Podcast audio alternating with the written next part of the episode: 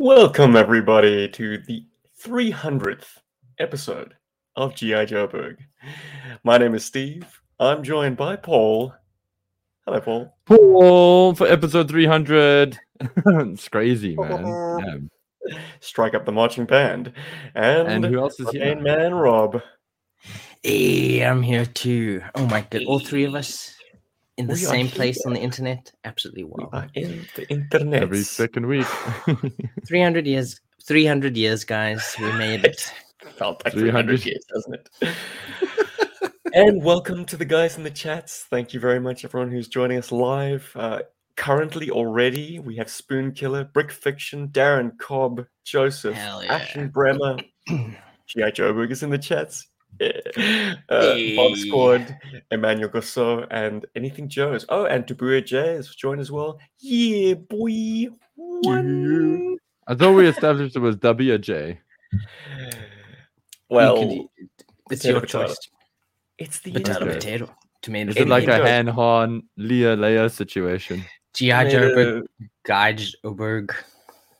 I used to Who knows always how pronounce my surname Jubba, and then I had a friend in varsity who said, "I'm going to call you Juba." I'm like, "But it's got two B's." It's got two She B's, yeah. Adamant, and that She was kind of pulled the rug out from under my world. All of a sudden, I'm like, "Well, who made up the rules of pronunciation anyway?" Who said this was the right way of doing it? I'm stepping. I'm stepping. dude. Stepping Juba. Robert. Robert. Robert. Uh, okay. Paul. Paul. Paul. right, guys. We have got an agenda that has been dictated by our listeners on this episode. Uh, we wonderful people chatting to we us. took to YouTube, below. we took to Facebook, we took to X, we took to Instagram. We wanted to find out what you guys wanted us to talk about. So we have got a cracking, awesome number of topics to sink our teeth into. Mhm. maybe we won't even finish that, but we, we've got other things. 300 part two. We've got to clear the Coming slate, guys. Last week, or last week, three weeks ago now, we asked people what their opinions on reproductions were, right? Yes. We have some results, and I don't know if they will surprise. Maybe they will, guys. Just as a as a canvas, what do you think? People, what do you think the percentages were of people who use repro parts versus people who refuse? And I think people repro- hate repro parts. It's the worst thing ever in the entire history of the world. And they all think uh, repro people should die. In Hmm. game. Okay, Rob's opinion strongly made. wow, Rob. Paul? Um, I actually think a lot more people are in favor of repro parts than those. Oh, you aren't. think they're more tolerant? Okay, okay. No, I wouldn't say tolerant. I Prepared to be proved wrong. Well, the, the way the numbers shake out, um, well, I suppose the most, well, maybe the least interesting place because it had the least responses was Facebook, where 83, oh, hello, 83% of folks said that they I'm having flashbacks. Would- would use repro parts Okay. and have no hesitation. Um, then on, uh, is it X? God, what do they even call it now? It's called Twitter. Don't call it X. Don't don't Okay. be. Insta- Twitter XX. on There we go. X, things we had uh, 122 responses, so slightly slightly more, um, I suppose, in tune with the community. Um, 58% said they would use repro parts and stickers, and then the way the 42 other votes shake shake up. Um, 17% say they would only use repro stickers, and Hmm. 25% say they would not use any reproduction at all. No stickers, no parts, all original. They're my guys. Yeah. Then the YouTube got the most number of respondents, actually, which is Whoa. mind blowing to me. Community posts, my dude. They they they have reach. They do. I should probably start a TikTok or something. Can you do polls on TikTok? Anyway, I don't know. this is I great. refuse to use TikTok. We're so- about to the, find fi- out. the final tally is um, uh, of 180 votes, 77% would have no problem using repro parts and stickers. Disgusting, Darren. No repro parts for you. And the way the final 23% shakes up, 10% of that 23 would only use repro stickers, and then 13% say all original, baby. Well, that's interesting. I mean, it, seems to like line up pretty closely to kind of our own opinions of what repro parts are. You know, kind of use them if you want to, don't use them if you don't want to.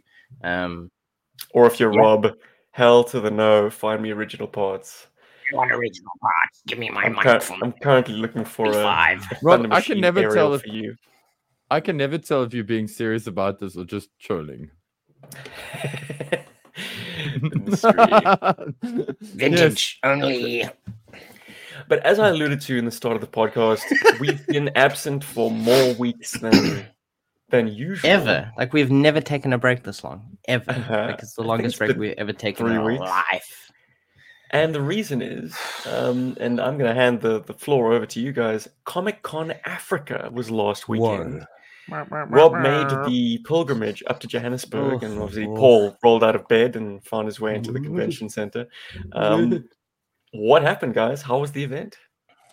Okay, well, I'll let Rob start because he's the the absolute guest. blast, an absolute blast. Except Johannesburg. Johannesburg is not. Johannesburg is weird. It's just such a weird place. Like you're all living on giant mine dumps, and you're just breathing in gold dust all the time, and it dries your lips out. It fills your nose. It makes you feel sick. makes everything that you touch just like static electricity. It's it's. I don't know how you guys live there. Like constantly like jump scaring yourself. Like like living in a horror movie the whole time. Like. Mm. It's- I was recently asked worst. what the most extreme thing I've ever done was. I should have Mhm. said living in Johannesburg. It really is, though. I mean, for, uh, well, some of the stories Paul shared about mm. your adventures in Joburg, you don't make it easy for yourself. I mean, thankfully, we, we, we had a car, so we, we were able to get around everywhere very easily. You know, instead of like running across highways with, with giant bags of toys and bitching about it the whole time, instead of taking the uh, the car train. That's me. Apparently, that's something Steven does. But yeah, overall, it is, is an awesome experience. Um, we stayed in a, a really great Airbnb um, on the sixth floor of a building. It, it, was, it was great fun. Very comfortable bed. Uh, Paul, by the way, has a very comfortable uh, wooden floor. I, I, I stayed over there. There's a great, great floor. There's no, no, no, for sure. It's it's a really comfortable floor. I mean, like it's than started on the couch. the couch is too small. I mean, I'm not a tall guy, but like when you when your feet are like over the edge of the couch and you're like, this isn't very comfortable. No, thank you. Um, the floor really is the the better alternative. And yeah, I got There to you see go. Celia again. Uh, uh, absolutely wonderful. Paul's better half. Like uh, That is true. absolutely. This is true. Um, yeah, and and Paul's house is actually really nice. I I, I quite like it. I'd- Actually. I'd, love to visit again. Thanks, uh, it, it really sorry is it so quick. too. yeah. Yeah, no, for sure. We'll, we'll we'll sort something out. You know, I'll, I'll save up. I'll come visit you. Stay there for two weeks. Help you out with your art. Uh, the convention itself was blasting. Uh, an absolute fun experience. I mean, just there's just so many like comic book people in Joburg. I mean, yes, they are in Cape Town, but like you just get to see the wider like like nerd community of of South Africa in Johannesburg. For some reason, they all they all live up there. It's very shocking. It's also very Sure. central because a lot of guys that are like in the surrounding areas also come to Joburg for Comic Con. yeah, no, no, for sure. Um, Guys from yeah, other provinces absolute that are blast. closer My- to. boss was very happy with turnover overall so we did we did you know busters um yeah a great experience paul how did how did you find it how was your comic con experience I thought it was like pretty awesome. It started like let me show you guys how it started, um, which I thought was pretty cool. This is how my Comic Con experience started. hey Rob and I ran into each other very quickly because guy? his his stand was on the way to mine. That was awesome. it was so close i could just point everyone in your direction you know it's like It was that was great, Don't and we could to send those people guys. to you. Yep, yep. It was, it was a huge convention hall, but I love that we were like so close to each other. Um, it was also just a really great show because it was a geeky show, and and Mm. I I feel like this is an important thing to mention because it wasn't about video games. They had a they had a smaller hall dedicated to video gaming and stuff, but Mm. um, the main hall uh was all pop culture, comic books, uh, that kind of thing. So Statues, oh God, statues. live like like life size statues of tony stark it was fantastic Yeah, so they had all kinds of stuff you could like rub your bits against if you wanted to. Uh, but it was good for that. Like it was cool that there were toys that you could pick up. Like you could go in there, you could actually pick up like action figures that you wanted, or you know, premier collectible stuff. You know, hot toys at all. uh, it, it was good that it was that kind of show. It and there were tons of places selling comic books, and there were tons of guys selling like Rob Store. They had these great um, older comic books, like very collectible books, like Secret Wars 15, I think it was, or eight. Secret Wars eight. or Eight. 15 uh, Eight first eight. appearance of the black costume. Um, so that was really cool. Um, you know, stuff like that was around. There was some great comic artists, comic colorists, comic colorist.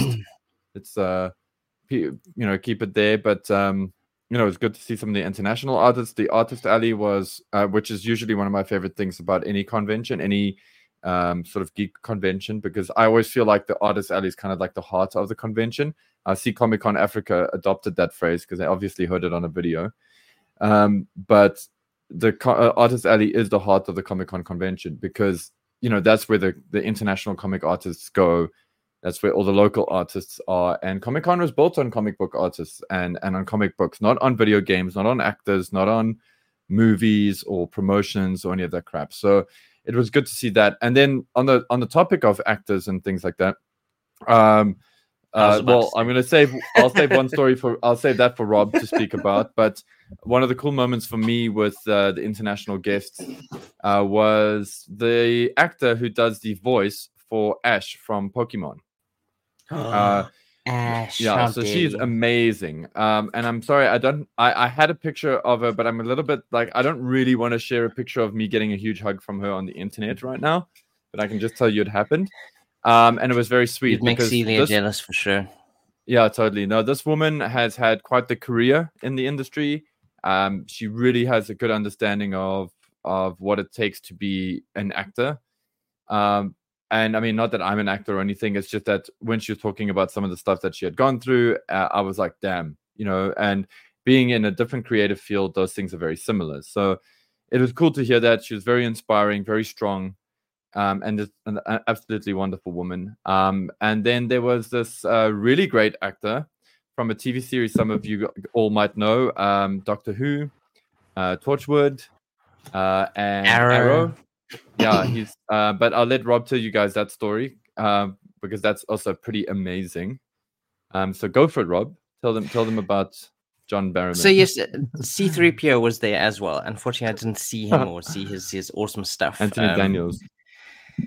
But like, I don't think it's as, as cool. Like, if he was actually there in the outfit, I think that would have been, you know, way more interesting. But it probably would have been very hard for him to cosplay C3PO the entire time in Joburg. But um, so John Barrowman was. I mean, he did it in Tunisia. He's fine. Exactly, he can do it anyway. Um, so John Barrowman was there. He plays uh, Captain Jack Harkness in the Doctor Who series, as well as uh, Torchwood, and he played Malcolm Merlyn in the Arrow, as well as uh, Heroes of Tomorrow, whatever that spin-off was called. Something Forever Tomorrow people. I don't know. Anyway, where he was. Well, actually, no, he wasn't reunited. I don't think he ever, ever was on screen with uh, the guy who played um, Amy's boyfriend. But anyway, Oh, yeah, he was in that too. But the absolutely incredible experience. Um, you got to see him on stage. He was wearing this this fabulous. Because if you don't know this, John Barrowman is is is very gay. he was wearing this fabulous um, uh, TARDIS dress. Um, and these wonderful high heels, and he's answering questions. man's got legs for just- days. Oh, wow! Lucky husband. Yeah. Legends of Tomorrow. Thank you, Darren. Absolutely amazing. Uh, very, very. Uh, he's got a, a- a larger than life uh, like presence. Um, he's just he's everyone's a bitch. He's he's asking people, "Oh, how old are you? How's it going? Oh, Scott, you see, I still got it. I still got it. This boy's very much interested in me and my my legs." and uh, just absolutely incredible. He's telling amazing stories uh, about his uh, time on Doctor Who, on on Arrow, and um, so after the talk, um, I go back to my stand. Paul runs up to me and he's like, "Oh, dude, I've, I've, got this little like thing and a free signing, and like signings like and and the photos with with the people at Comic Con are not cheap." I believe Anthony Daniels like 900 Rand to take a photo with him. Was 700 Rand or something to take a photo with John Barrowman. Um, the signings were a bit cheaper, but still it wasn't money that I was uh, able to kind of like spend um, on on getting something signed. So I was absolutely over the moon that Paul made that happen. That's about So 70 US dollars. 70 US dollars, yeah, for a picture. So you just stand with him, you know, like, hey, hmm Hi there. We got a picture together, and that's never something that I'm super like necessary to have. he, he would probably enjoy that. Um, What's your bum? But an absolutely wonderful experience. I got to shake his hand, and and yes, Paul uh, managed to, uh, you know, allow me to go and get something signed. So Mm. fortunately, our shop did have a copy of the you. comic book. Uh, just well, I just Well, you made, made the- sure you that made cool thing found experience its way to you. That's that's all I did. So John So- Barrowman did write a comic book with his sister. His sister, I believe, is a, a journalist um, and some sort of professor, something like that. So they've written a lot of stories together. So he was kind enough to to sign a, a, copy of uh, Arrow, a story that that he wrote, so about um, Malcolm Merlyn. So that was absolutely amazing. I think it says "Live on, Rob" or "Live up, love, love." He, he could have been a doctor. His handwriting's awful, but um, yeah, this is this this definitely made my day on that day of the uh, of the convention. So I'm very happy to have this. And Shot, yeah, buddy. Paul also gave me a sticker. Gave me a cool sticker. Oh, yeah. So we we do this thing for Gunplayer. Say every time you buy a kit, uh, you get a, an exclusive sticker, but that sticker is exclusive to Comic Con. So I didn't even have to buy anything. Comic-Con. He just Yeah, gave no, it to me. just like, Rob, I Rob. expect you to buy something. Uh, you know, No, You have the just sticker, get- you have to you buy something now. So anyway, so that was He like that's part of the, the vibe. what an asshole. And then one small thing I want to just um and, and I think just to close off this uh, cool chat, and I you know I don't want to do this. Uh, I don't want to mess up our what did you get section. Um, so that's up to Steve on this one. But let me. I will show you this one cool thing that happened. So this dude walks past and I, and he's dressed up as well. You'll see. And I'm like, hey guy, can try, wear your helmet, please? Because that's kind of a thing that I do. Um, Can I touch your helmet, dude? some of you guys might know my one profile pic uh, with me with the red Power Ranger helmet. So I saw somebody had a Lord Drakkon helmet, and I was like, "You, let me wear your helmet." Um, so yeah, I got a Lord Drakkon. Give it to shot. me. So- and you guys can get an I idea of a Lord corner. Dragon. That's a corner of um, Comic Con, and that's uh, a portion of the stand. So we don't have any. You can't see any of the Gundam stuff there, whatever. But yeah, it was it was a good show. It was a really fun show. I felt like it was over with too quickly um, in a lot of ways, and in other ways, I was just I don't know. Rob, I think you were also. We were just Oh god, I was finished by the, end of that. Like you don't feel we it while you're buggered. there. But like I got back Tuesday. I think it was Tuesday. Um Yeah, and then like all of Wednesday. I mean, thankfully my boss gave us Wednesday off. I just slept the entire day. I don't know how I did that. And usually when I sleep like more than like eight hours, I think I was hitting like 12, 16 hours of sleep. I, I usually wake up very tired, but I was actually way more um like refreshed after that. Um Mm. but yeah, definitely like you're just on the whole time. E- even if you're going back to you know a really comfortable bed or comfortable floor at the end of the night. Um, always day. switched on. Yeah, always, always, always. You're like ready to like you know, oh, we're based in Cape Town, but we ship countrywide. So if you would like to get something from us, take this flyer and visit us. And here it is. I'm telling the same story again. Well, yes, we are in Cape again, Town. and You again, can find again, us. How do you not know we exist? Oh, yes, we are here in Joburg. this. Yes, these are legit. Yeah, no, We're, we're in Wynberg, not the not the Johannesburg Wynberg, because I discovered that on this trip that apparently there's a Wynberg and there's a Claremont in Johannesburg. That this is true. Just as Cham. Wynberg. Just Yeah. as- Honestly, but yeah, guys, it was a, a great experience, and it was also cool to hear that our Comic Con is one of the top five Comic Cons in the world, which is pretty amazing. And this was uh, Super said well to- attended. by According the to American- what metric? So the organizers. the- no, the no, actually not We're the the organizers. So the reason Rob has one of those tickets is, uh, well, anyway, I'm not going to go into that. But the one gentleman I spoke to who does a lot of MC work for Comic Cons, he literally is the MC for all the Comic Cons, um, and he goes to MC all of them. And he he said like South Africa's Comic Con is really of a very high standard. It's like one of his top five five favorites.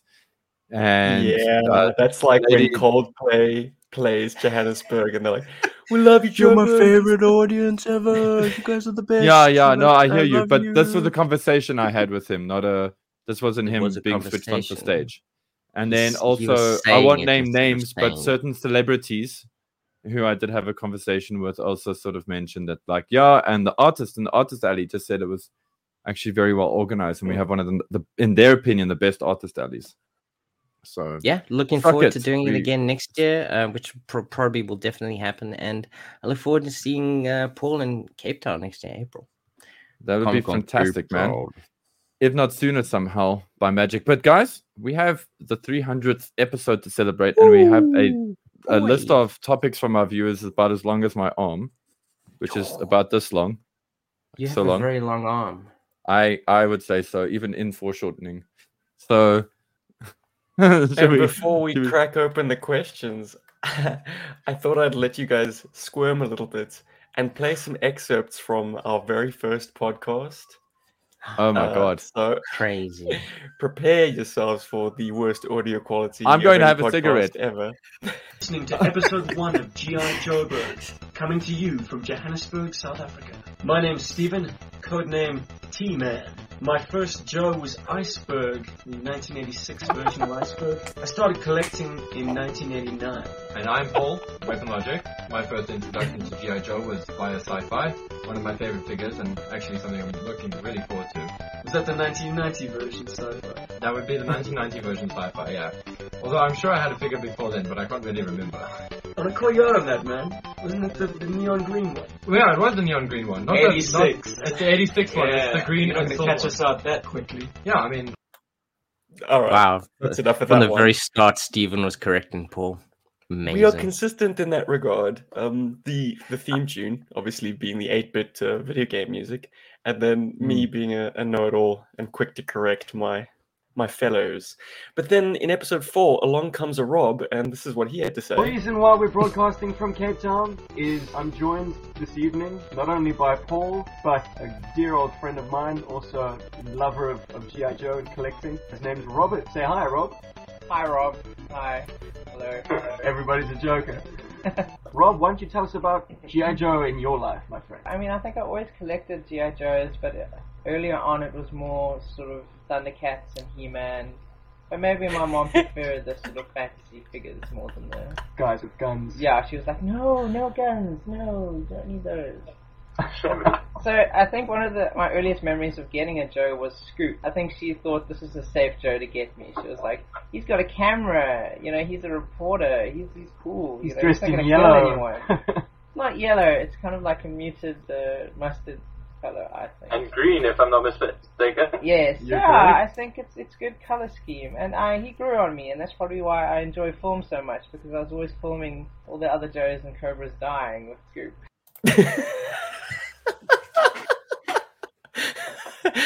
I enjoy filming all the other Joes and Cobras dying. Well, that's true to form. oh, sorry, I mean, Peter. I must say, in in in games where it was you and me, Rob, it was very much like you and me kind of on this mission. But when there were Mm. three of us, when Elle was in the mix, you kind of did take a back seat and became this kind of videographer type. Videographer, Joker. I, I definitely ruined your flow more than once. Wouldn't have Stop it any other way, joking. my friend. It's a serious moment. Oh, Flint, I love you. oh, Lady Jaye, this is the moment I've been waiting for all the mission. Does that smell like chloroform? Did I really make my dollies kiss while you guys had to watch? I'm so sorry. You must be so scarred. Guys, let's crack into these topics. Unless there are any observations you'd like to draw from those very early podcast episodes. The I'm audio glad I is still very up. good, actually. Oh, you should- definitely loosened up. My goodness, you're you're you're a tight ass back then for sure. super loose. Well, yes, our first episode was recorded in October of 2011. So it's now October 2023. A lifetime ago. So, uh, that's 12, 12 yeah. years ago, by my reckoning. Yeah. Nice. So should we let's let's have like a fun five minutes quickly. Oh, Okay. This might Mm-hmm. be crazy. Fun five minutes. What has changed from when we did that first episode to now in our lives? Doesn't have to be crazy. Just five small things that could be significant to you. They don't have to be like amazing things. Hmm. Oh wow, five things. Okay, I have much better internet. That, that that's awesome. I love that I have uncapped internet. I don't have to worry about like I was very I was very good with um like rationing my internet back then. I watch all videos on YouTube, three six you know one sixty p or whatever the heck it was. Uh, great times to have better internet now. I have my collection with me. Um, that was a, a forced decision. Unfortunately, Stephen had to leave the country, COVID, and all that stuff. But it is actually really cool to be surrounded by my. Okay, you can't see any of it, but to, to be surrounded by my toys. Um, that that is definitely a huge difference that I really appreciate. Three, I I I think yeah. I mean, my love for GI has never been bigger um, or smaller. It's it's definitely at a really good place. Um, I still absolutely love GI. I love everything about GI talking about GI and I'm always learning more, which is fantastic. You know, like this year we started watching the cartoons. Yes, I've seen most of them, um, but definitely not Renegades. I haven't watched all of that. Re- Renegades. Renegades, yeah, that's the one we're watching. The co- the comics as well. It's fantastic to kind of like get into all of that. Number four, ugh, pardon me. I think I feel a lot more comfortable with myself. I think I talk a lot more now on the show than I used to. That has definitely Um, changed. And I don't even see a beer in your hand, Pearl. Oh, well, I did. I, I've, Oh, what's that? I've got wine. oh, my wine excellent. later. Ah, Yeah, ah. I'm definitely a gonna bit open of this. Dutch courage. Hey, but I don't need it as much. I think. I mean, definitely, I think I do talk a lot more. Um, it's also less prompted. I mean, I, if if you go back to any episode, it'll be like, Rob, what do you think? Hey, Rob, what do you think about this topic? Rob, tell us your opinion. Rob, what's going on? Hey, what do you think about this? Rob, you haven't said something in a while. Why don't you say something? It's like You're making You me want to make a so much. supercut. you guys make talk so much it's difficult to talk over you but like now i'm, I'm i feel a bit more comfortable um talking over you guys five well i don't know four is enough i think you know four Well, you work at the comic shop now. When you started, you weren't working at Reader's Den. that's Ah. true Ah, paul That's knows my history better than i do no, I don't. what's some incredible stuff that you think is different better auto quality for sure that's number one Um, isn't it Well, I mean, are we talking about the podcast? We're talking about our personal lives. because- yourself because, the like, what has podca- happened to anything, us anything that it comes to Yeah, mind. look, I mean, I, I I probably am the most extreme example of like complete shift. I mean, my life is unrecognizable to the life I had in 2011. Um, I traded a career for a wife and a child. I live in a different country. Um, I in 2011 had just gotten a Flagg. In 2023, I have a Terrordrome and a Defiant. So I am, you know, call me a bucket list complete kind of collector now. I'm like on top of the mountain looking down, thinking, "Mm, okay, I guess I'll pick up that army builder. Maybe a few more of those. I will try complete these guys with repo parts. Yeah, no, life is parts. it takes these strange turns sometimes. But Paul, how about you, man? You, since you asked the question, hopefully you've got something Um, smart to say. Yeah, um, I do kind of. Hopefully. Or okay, so, uh, so some, like some things that have happened. Okay, I bought a house. Yes, everybody, my house is now officially mine, uh, which is cool as of Friday, last Friday, which was amazing. Um, well, a week ago. Uh, so I got a house now. That's pretty amazing. It's my own, and I'm happy. Um, I got a well. I Oh, got your, na- your name is on the um the earth, but the on the pink slip. On the earth. bank Yeah, I know. I statements. still got to pay it out, but you know what I mean. Still the banks, but yeah. Um, traveled overseas, went to America, uh, which Mm. was. I mean, that's we can go on about it. We have gone on about it, uh, and I'll still happily speak about it. Yeah, got to go overseas, which was like one of the greatest things for me ever. Um, you know, I never ever thought I'd go to JoeCon. Ne- uh, I didn't never ever think I'd go overseas, but I, I didn't. There's no way 2011 me would have ever conceived of how we did it, and and and it was amazing. So did that. Um, what else is cool? I have a sizable vintage GI Joe collection, which was very much a childhood dream uh, of mine. So that's pretty pretty cool. I'm like excited about that, and I have.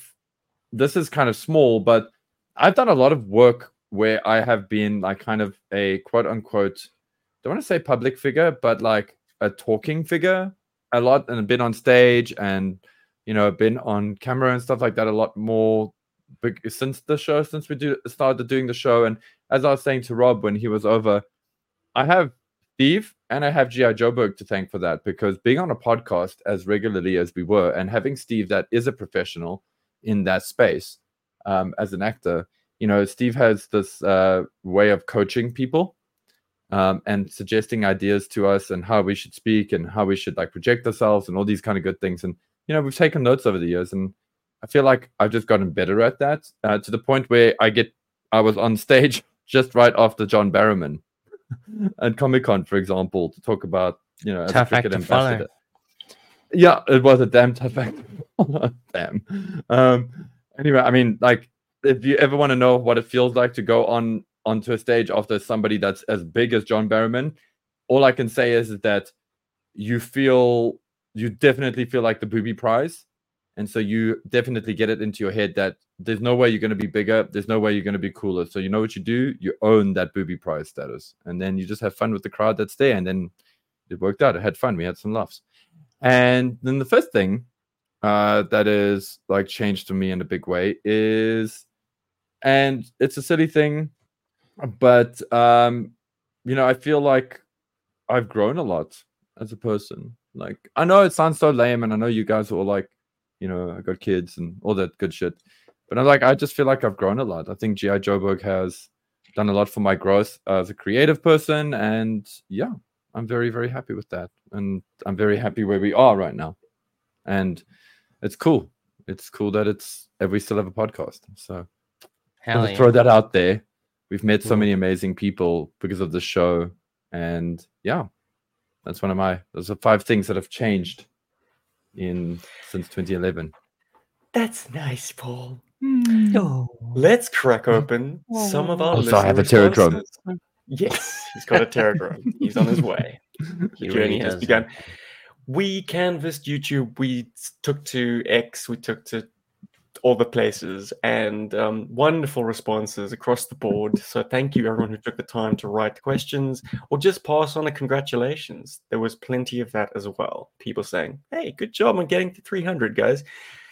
For me, it's just a number. I mean, when we started this game, we only podcasted, you know, occasionally when we had something to say. So it was a slow build toward the beginning. Then we were going weekly for a good burst and really cranked up the numbers there. So it is kind of arbitrary, this celebration of a number, but it does give us an opportunity to check in with you guys, the listeners. So I'm grateful for these responses.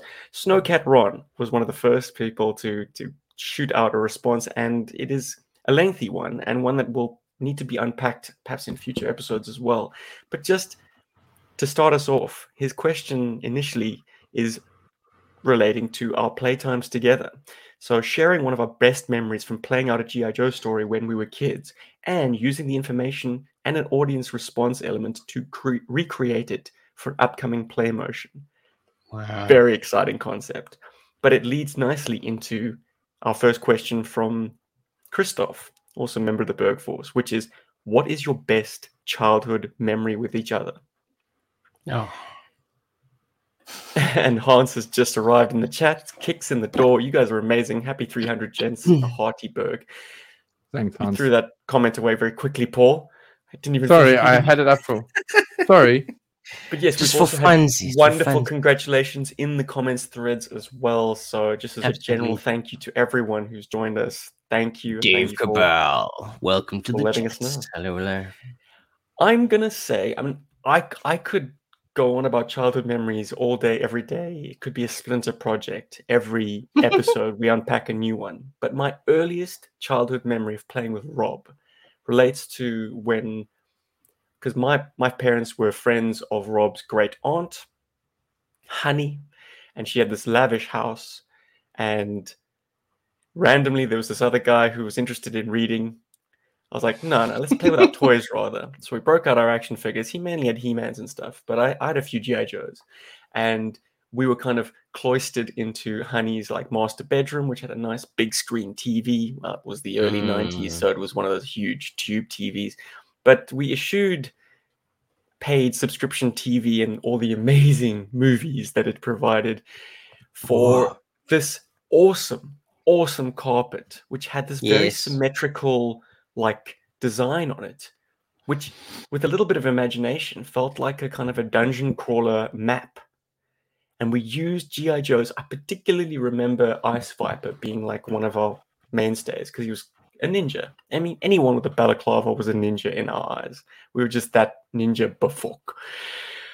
Um, so we used this carpet as like our play mat, and it it probably exposed Rob and my similar bent when it came to like we liked sci-fi, we liked airlocks, we liked crawling through an environment and, and encountering like environmental challenges along the way.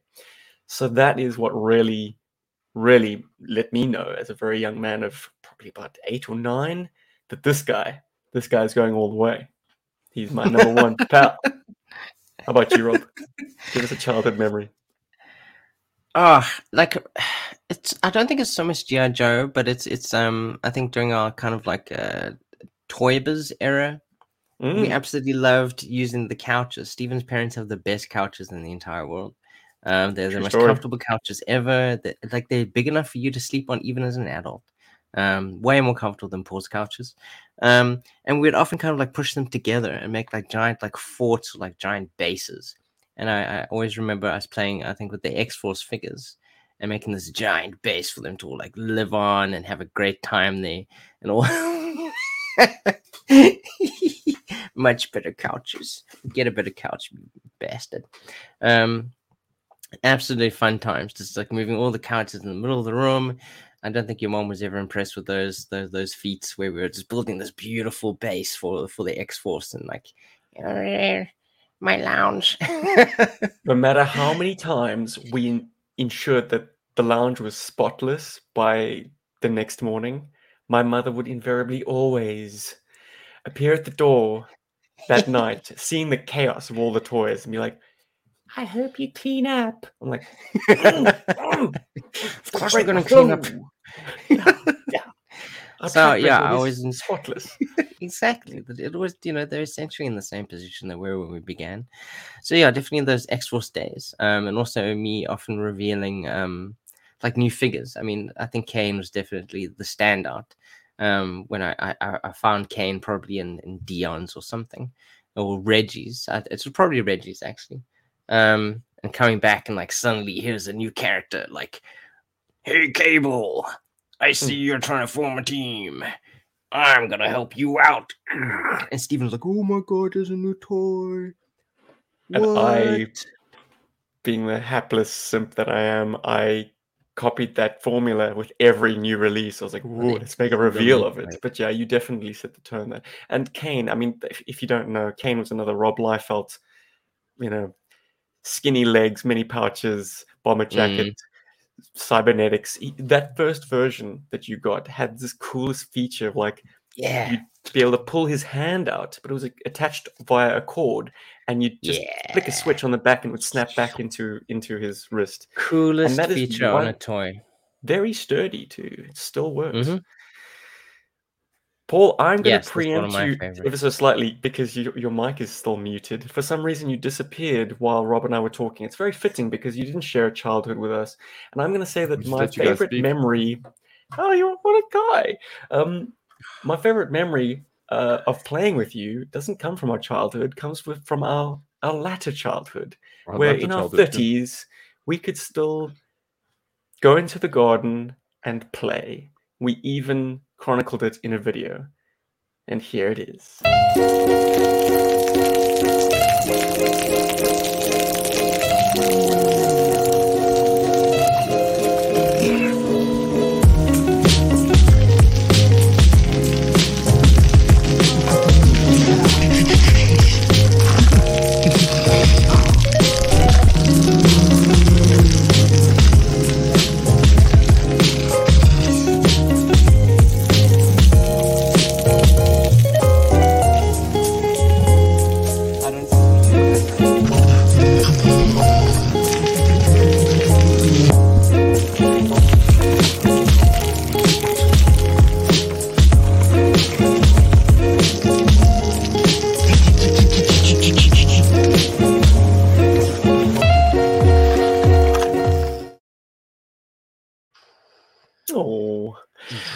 You guys listening to the audio version only, that was my recently acquired water moccasin versus Paul's tiger fish. Yes, Tiger fish. Also recently Playing acquired. in at the that time. rain in Chattanooga, and yes, those toys were gifted us by the very generous Greg and Natalie of Lost and Found Toys, legends. So cool. Such Mm. a cool toy. I've- Yep, that, that's like, forever children. And that's the Tiger Force vehicle I have like the longest memory with because that's the one David had. So it's kind of Mm. what switched me onto Tiger Force. That and the catalog, but we'll hear more about that in our Euro catalog video, which will probably come out later. So Here's a cool um, little question um, for hmm. F- Felipe. Um, some of his best GI Joe memories are related to when he had a screwdriver and learned how to pull apart and rebuild his Joes. Um, created some mad wild creations. Did we ever do this, guys? Did we ever do this? I think. Um, I think the only time we really kind of played with taking Joes apart and recreating them, at least for me and Steven, was for Shifters, our sci-fi universe hopping creations. Um, Mhm. where Steven Think sliders and the Matrix. Yeah, all put together with monsters and crazy sci-fi zombies and whatever else. I think that's the only time that I really remember us kind of like rejiggering our Joes to create our own characters. Budo's head after he was involved in a horrible accident and lost his limbs and put that head Yeah. on I think Overkill's body. Overkill's body, yeah. mhm, I think the legs were different. No, no, the legs stayed That's the the same. It's, it's very straightforward, like transformation. Um, but in I fact, really it foreshadowed this. how Overkill was played out in other forms of media, where he was like a deceased Cyborg. soldier, re- Mm. revived as this cyborg. cyborg. Um, I it's a cyber. I'm going to say that also, yeah. In shifters, I used Eco Warrior Flint's head.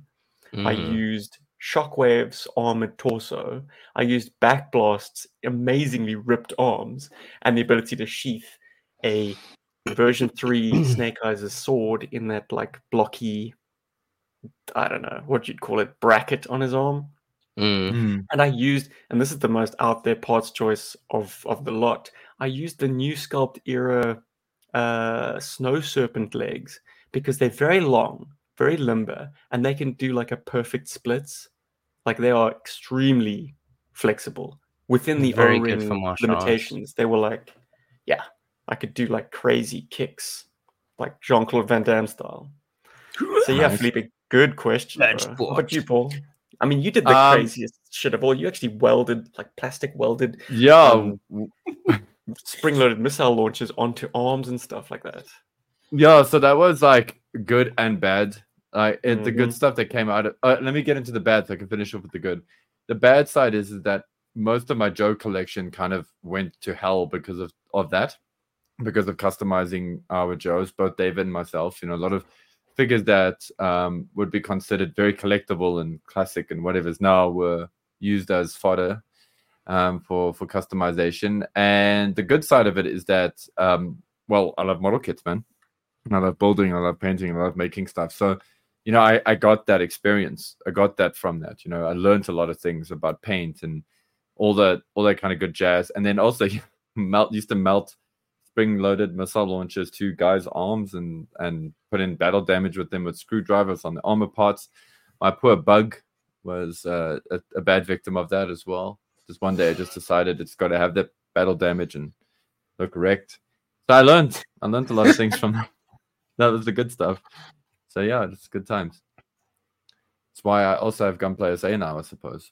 You know, so Bart's got a question in the chats. Uh, he'd like to Mm. know if I've ever used any Corps parts to substitute with GI Joes, and I think not. I it it has Mm. Oh, recently O-rings. dawned on me that if you have got a color match from a Corps part, and you've got like maybe a broken crotch Joe, that that's a you know it gives you more options to find uh, crotches if you find, as I say, a, a, match color.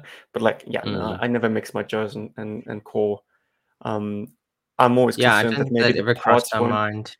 like if the parts don't have a nice feel, um, then it's it's you know the, the game is off. Like you need like I think GI Joe is sized a certain way, and Corps might be slightly off, but I, Yeah, I don't all that- have empirical evidence to bear on that. Well, Guys, let's move on to another question. Yeah. We've got one from the handsome one himself, Mr. Chow. Who is your favorite GI Joe, and why is it Duke? okay, It's that well, silly grin of his, you know, it, it just gets to you. You know, it's That's, I don't know about you, but, like, scary, but also Duke, Duke was not well represented toward the end of the line where we jumped on. I mean, there No, was Did we even 90 own a Duke? We had Star Brigade Duke.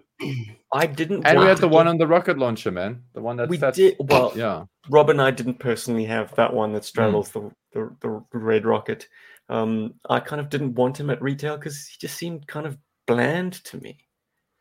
Um, I I guess I was far more interested in more out there figures and characters. That that Battle Corps wave particularly started to feel like GI Joe was less inspired.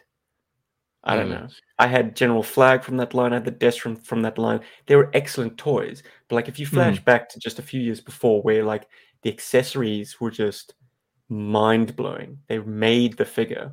The 1992 Gridiron, Battle right? Corps. Yeah, I know. The Good 1992 Battle Corps Wave One were like okay, maybe they had an interesting gun, but the rest was just the rest, the rest of the plastic count was sold out on like a launcher. So it really Mm, started to sap the intrigue from the those those um, blisters. So yeah, Duke was not well represented. We only had the armor tech Duke growing up, and that you couldn't integrate that on the regular battlefield. When we were in space, it was his time to shine. But Yeah, but otherwise, yeah, no Duke because we didn't own Duke figures. Um, yeah, he wasn't really like the leader of the Joes for us. of course, Hans is I now found- screaming at his radio. I, I my Duke experience is well, I did have the straddle a missile launcher Duke. Um, and when I was a kid, I remember like for some reason really wanting that Duke because he was more army man, he was more military, he was more quote unquote realistic. Um, so I kind of really liked that that Duke quite a bit. Uh, and then the video game, I got the Atlantis. Uh, almost called it the Atlantis Factor. It is the Atlantis Factor. It is Yeah. GI Joe too. G.I. Joe 2. And then that switched me onto that Duke again. Like I was like, oh cool, I got this figure because it was one of the few figures that I had survived David and I uh well the David and Paul toy G.I. Joe customizing Customization massacre of 1993. so yeah. Um I like that Duke, but I want to say Duke is my favorite. But Duke is an interesting character because when I got the vintage one um from Greg Crockett, I never knew I wanted a Duke until I had one, and then I was very much in love with the toy. And I still wouldn't say I'm in love with the character, but I was in love with the toy. And Devil's Due did one thing to Duke that kind of hurt the character, but also made the character more intriguing. Was that he was kind of um, an agent, and he wasn't 150% GI Joe, and that made him kind of interesting. I like that idea as well. So. Mm, he's more like Yeah. a, a secret agent almost. It, it was a bit weird, but it did add something different to the character. Made him not Hans just has like, explained Very his love for Duke. He's recently gotten the red rocket, Rocket crotch. crotch. Duke. So yeah, look if it's got that new toy glow for you, awesome. Um, just don't compare his nose to any other action figure. Oh dear, did I did I just ruin it for you? It's like No, mine. look, it's a fun figure when when viewed directly on or directly from behind. I think I made Not joke before. side. Like he is his arcade version Duke. So so if you played the Konami game, that's the version of Duke you want to ha- to have to hand. But you only ever need to see him from behind if you're playing that game. You know, it's a it's a rail shooter. We've got a uh, another question. This time from Spoon Killer. I think he's in the chats, or he was at least. Great to see you. You can turn. Oh no! Before we get to Spoon Killer, ah, Brick Fiction also in the chats. Which PlayMotion episode are you proudest of? Ha.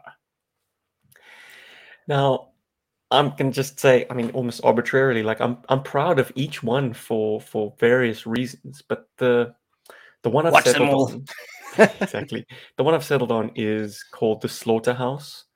Uh, it's Mm. the second part of Renegades, and I think shot for shot, everything in it is uh, very nicely presented. I mean, as nicely as these amateur videos can be, but like yeah, a lot of location shooting, a lot of different location shooting, a lot of varied techniques, a lot of. I mean, I got to play with um, Zazel, Sergeant Slaughter, Slaughterhouses, um, Rise of Cobra Pit playset, and kind of do interesting things to kind of expand the space of it.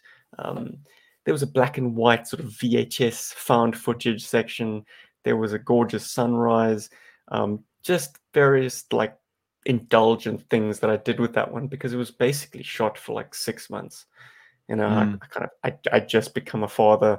I I could only sneak away only so much each time. So this was a play motion that just took a long time to produce, and a lot of the time was just spent thinking about it, letting the wheels turn in my head. So a lot of it's probably the most reflected on one, and as a result, it kind of hangs together the best. Um, there are no real loose ends. It it really is a kind of a, a satisfying production for me, S- from the script, from the planning to the execution, and yeah, the second part is is my favorite of the lot.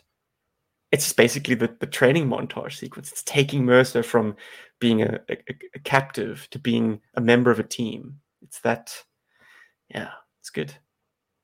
Paul, how My about you? favorite is the one with the Oh. whales. Sorry, Paul. The What was that? whales. Factor Part Three. Yes. Oh Is yeah. that right? Part three, four, Yeah. four, three, four. Just We because it was such a in fun one experience. afternoon.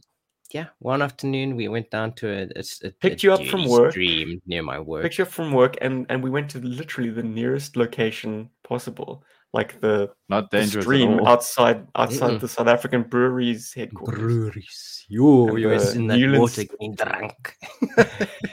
exactly. Maybe that was why it's so good. Awesome.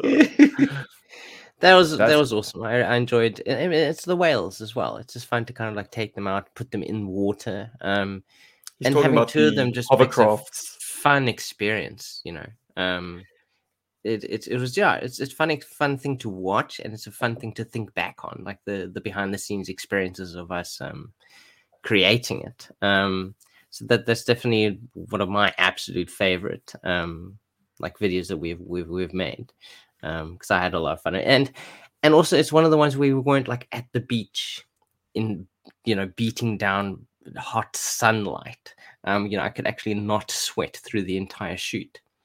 So definitely one of my my absolute favorites that we we've made. Hmm. Paul, Me. what is um, your favorite? I'm gonna cheat as usual. Uh, Oh, I have two favorites. Uh, the one Oof. is Only Steve, okay, so my my contribution to and maybe it's, this is important to preface this.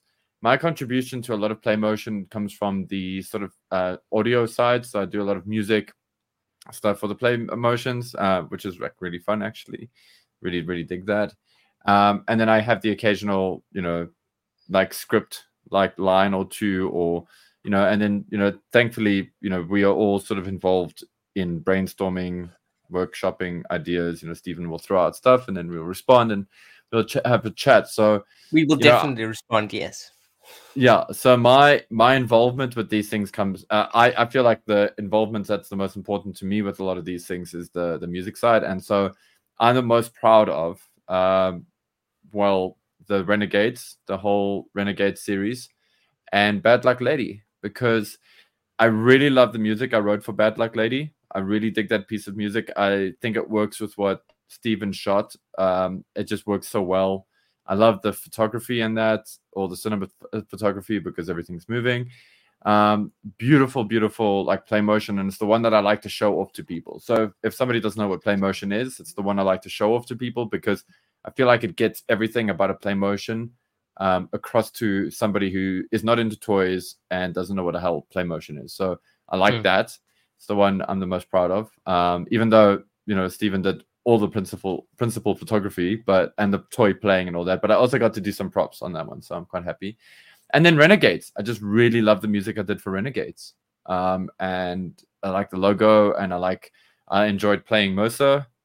Uh, that was a really fun character, and yeah, it was it was cool to have a bit of a stronger feature in one of these things. So yeah, so those are my two proudest uh, play motions. Excellent. Uh, look, And, your uh, Falcon Kick. cannot be understated, Paulie. Uh, Oh, buddy. Look, th- this, I wouldn't. I, I need a sounding board always, and you're the constant voice that I can turn to to call me on my bullshit. Another person who called me on Appreciate my it. bullshit aplenty was Zazel. Um, he collaborated with the the plotting of the Renegades, and I think that's why it's so good. It was vetted by you know, I, I kind of would forge ahead a little bit and then vetted by the both of you. And so, uh, and I think um, Paul, I mean, you do call me on my bullshit, but uh, you can sometimes also be very encouraging and like a, a yes man, which is awesome. Whereas Zazel would challenge me on a lot of things. And to be fair, a lot of the time I kind of made the final call, but about 30% of the time I was like, you know what? I think you're right. So Yeah, yeah, it's I mean, it is a, a cumulative project of, of, of many minds pulling together. Um, I saw a great question from um, it was Outback Stew, and I Yeah. can deal with it very quickly. He says, "What was the hardest play motion you guys had to film?" Um, Cobra Clutch, which was shot in a swamp. Um, Mhm. in a Oh, yes. heady Yeah, mixture, God. a heady mixture of yeah, Crocs, but potentially. Um, Mosquitoes. I- I was I was an idiot. I should have never been that close to the water because yeah, I was in crocodile country. Fortunately, I'm still alive with all of my limbs, but it could have They were gone the other sleeping way. yeah. Um, I mean, I was just filming. You can't smell the play motion, but I can, and it smells like a heady mixture of ibis and bat shit. Those Mm. mangrove swamps, and like you can't go in there with any footwear because it you sink in and you get that kind of vacuum effect, and you would your wellies or your flip flops or whatever you're wearing would would come apart. Gone. And beneath that mud is like this bed of razor sharp rocks. So I'm like, you just can't win. It was hell. Can't I, win. I gashed the- myself bad. You were um, not to, no one was meant to ever be in there. The mozzies Unless were you're a eating croc. you alive. Yeah. I see Storm Shadow's joined our chats. He's here with us now. And he's restoring his flag. Excellent. Storm Good Shadow has his that. own flag. restoring my flag when the weather cools. Repro parts, my friends. It's the only way. I need Spoon repro killer. part. Let's get on to Spoon Killer's question, which I alluded to earlier. But he asks, you can turn one G.I. Joe comic into a big budget movie. Which would you choose? Hmm. Smart money is on G.I. Joe Cobra. I mean, the whole thing is written almost like with a screenplay in mind. The way it plays out, very cinematic.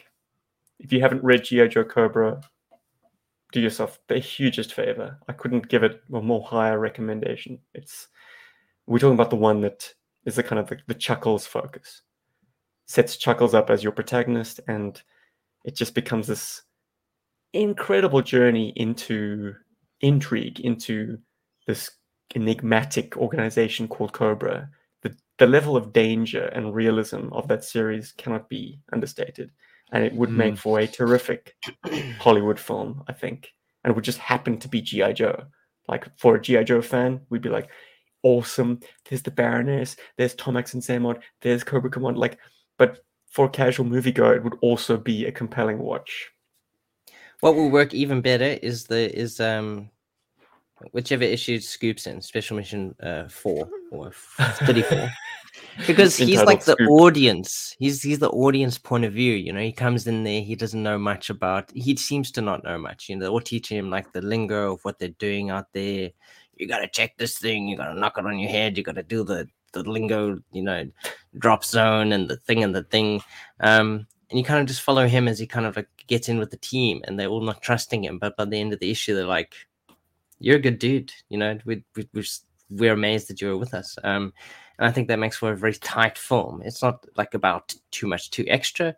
It's very much just like focused. Like this is a cool mission. There's no like uh, there's nothing extra. And also I think it could be very accessible to non-Joe fans as well, because it's very much just like a war movie, you know, like a, a group of soldiers just going into the jungle and just doing shit. So and a future scoop, how could how could it be any better? Good scoop. I would argue that special missions, I would want to see a, a live action TV show. That could be good actually. Ensemble you- cast each time. I want to so a see nice Scoop on the big of- screen. A nice mixture of various characters. You'd It would make a have, very good TV show. Mm. Yeah, Absolutely. Kind of. What's the what's the term? There's a term for a show that like um, on st- ooh, uh, anthology, maybe anthology. you- that's you it. know. Anthology series. There you go. Yeah, GI Joe special missions. I so Paul, I kind of feel like Operation Wingman. How's it? Why is it Actually- Operation Wingman? yeah, Operation Wingfield, you're 100% right, Rob. Yeah, I really enjoyed this because I feel like this is this would make a great GI Joe movie. Uh, because for everything I said on the comic uh, on the episode when we spoke about the comic, but the basic thing is, I love that it's not necessarily about Cobra, but I feel like if you're gonna do a GI Joe movie, you could actually have this as your first villain, and then allude to Cobra near the end of it to to kind of give this franchise legs and I feel like this would have been a good way to do it. Um, kind of show America, not America, but military from a good and a bad perspective. You know, mili- mili- the military used as a good thing and the military used as a bad thing. I feel like Wingfield has definitely got that um, going for it, and I feel that that's ki- something that GI Joe kind of needs. I think it needs, um, it needs, it needs a spotlight on it to go- basically show this is why the military is good. I mean, that is that is essentially what Larry Hama tried to do as well with the book. He's showing the good stuff, and then there's stuff in the military that is bad that he's also sort of showing, you know, and that's GI Joe for me in a lot of ways these days. But yeah, I'm gonna Wow, cap us a off by really saying like if my part. if budget was no concern, like this is a massive budget undertaking, you couldn't get better than Tom Scioli's Transformers versus GI Joe. oh dude, oh gosh, wow. nail it. I also think have one, I have one caveat. it. I Mhm. would want it to be made in the vein of the Lego movie or the Lego Batman movie, more specifically. with action Oh, figures. Interesting. with well, it would be a CG movie, but photoreal action figures. Figures, yeah, that would be In, in fucking so many instances, Tom Scioli's, particularly the Transformers, look like they're very clunky box art dimensions. Mhm. And I'd want the same with GI Joe. I would want to see rivets. I would want to see screws. I would want to see crotches. That Sometimes would be broken so crotches. good. That series would really come to life. Yeah, we want. Mm. I, I, I think there's there's a there's a fun that we lose in setting GI Joes as hardcore, like realistic military organization. So on the one end Mm. of the spectrum, yes, we've got GI Joe Cobra, which is my kind of realism pick. But my fantasy, my, my heart of hearts, I want to see something like the Lego Batman movie. Like, is the Lego Batman movie the best Batman movie ever made? I think it is. Ah, yeah, It's, it's those are the best Lego movie.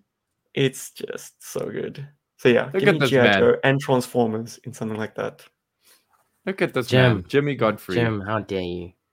I say He it constantly. Go for it.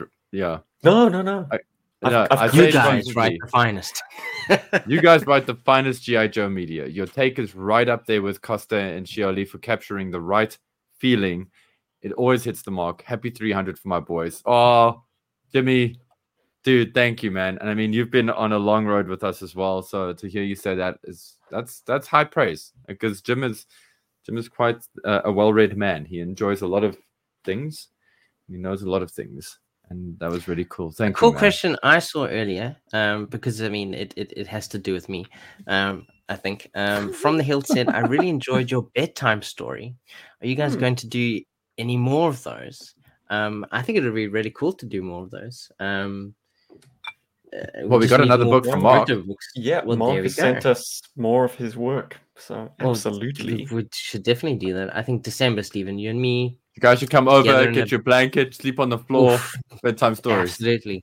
I think it's going to be fantastic. And, and that was a very fun experience for me to do. Just go crazy. Just you got into voices. it, man, big time. Oh, if you're uh, scratching your head, guys, we uh, it's called the Games Master Returns or Return of the Game Games Master. Yes, so Mhm. it's it's it's a sh- a Dio story written by Mark van Leeuwen, beautifully bound and sent to us, and it basically is the sequel to the Sunbow episode called the Games Master, and Mhm. he uses all the toys from the toy box. So we decided to have a bedtime story, basically. Yes, wonderfully, us- wonderfully narrated by me. It was th- that was probably one of my favorite evenings. You know, we just all Ah, sitting yeah. together in a bed, just, just telling stories. Uh, so good. So absolutely yeah, funny. seek it out. Um, give it some hits. That that video could do with some more love. Hell Um, yeah. Glad to hear Let's it move on to another uh, it hit question. with somebody. Yeah. Do it. Alan Grant, another friend of the show, of course. Um, he wants to know a Joe highlight and a fail for each of you over the years. I'm going to narrow it and just say this year alone has had highlights and fails. On the Hmm. highlight side, they got one of these, a Cobra Terrordrome. And a mess of figures and vehicles for ridiculous prices, like thrift shop prices. Disgusting. like that is a stroke of good luck. That um, yeah, I mean, if you're in the Joe game long enough, hopefully these similar stories happen to you. Um, but yeah, this is this is way up there. This is the find of the year, maybe the find of the last five years. A fail from 2023. I am still butthurt about the Sky Striker, the HasLab. It's an Ah. all right jet, but the fact that GI Joe's first HasLab had to be this kind of bundle pack with the value padded out by a bunch of things that I didn't actually want, uh, it still grinds my gears, guys. Saucy Force. And it wasn't cheap to get one of these HasLabs into Australia. Australia still doesn't have the HasLab or Hasbro Pulse app, or or yeah, it- Hasbro Pulse is not available in Australia, I should say. Uh, so yeah, I had to go through a third party. There was tax and import duty and various shipping legs to it. And it was not a small box, once again, inflated by the fact that it had all these pack in extras that I don't want. I don't like blast effects. I don't like flight stands. I don't like extra figures that are crap. Saucy Keep Force. all that stuff. So, yeah, HasLab Sky Striker. er, Boo. Boo. You haven't told. Oh yeah, I was just going to talk about the Baroness, but that wasn't about the Sky Striker. That was just.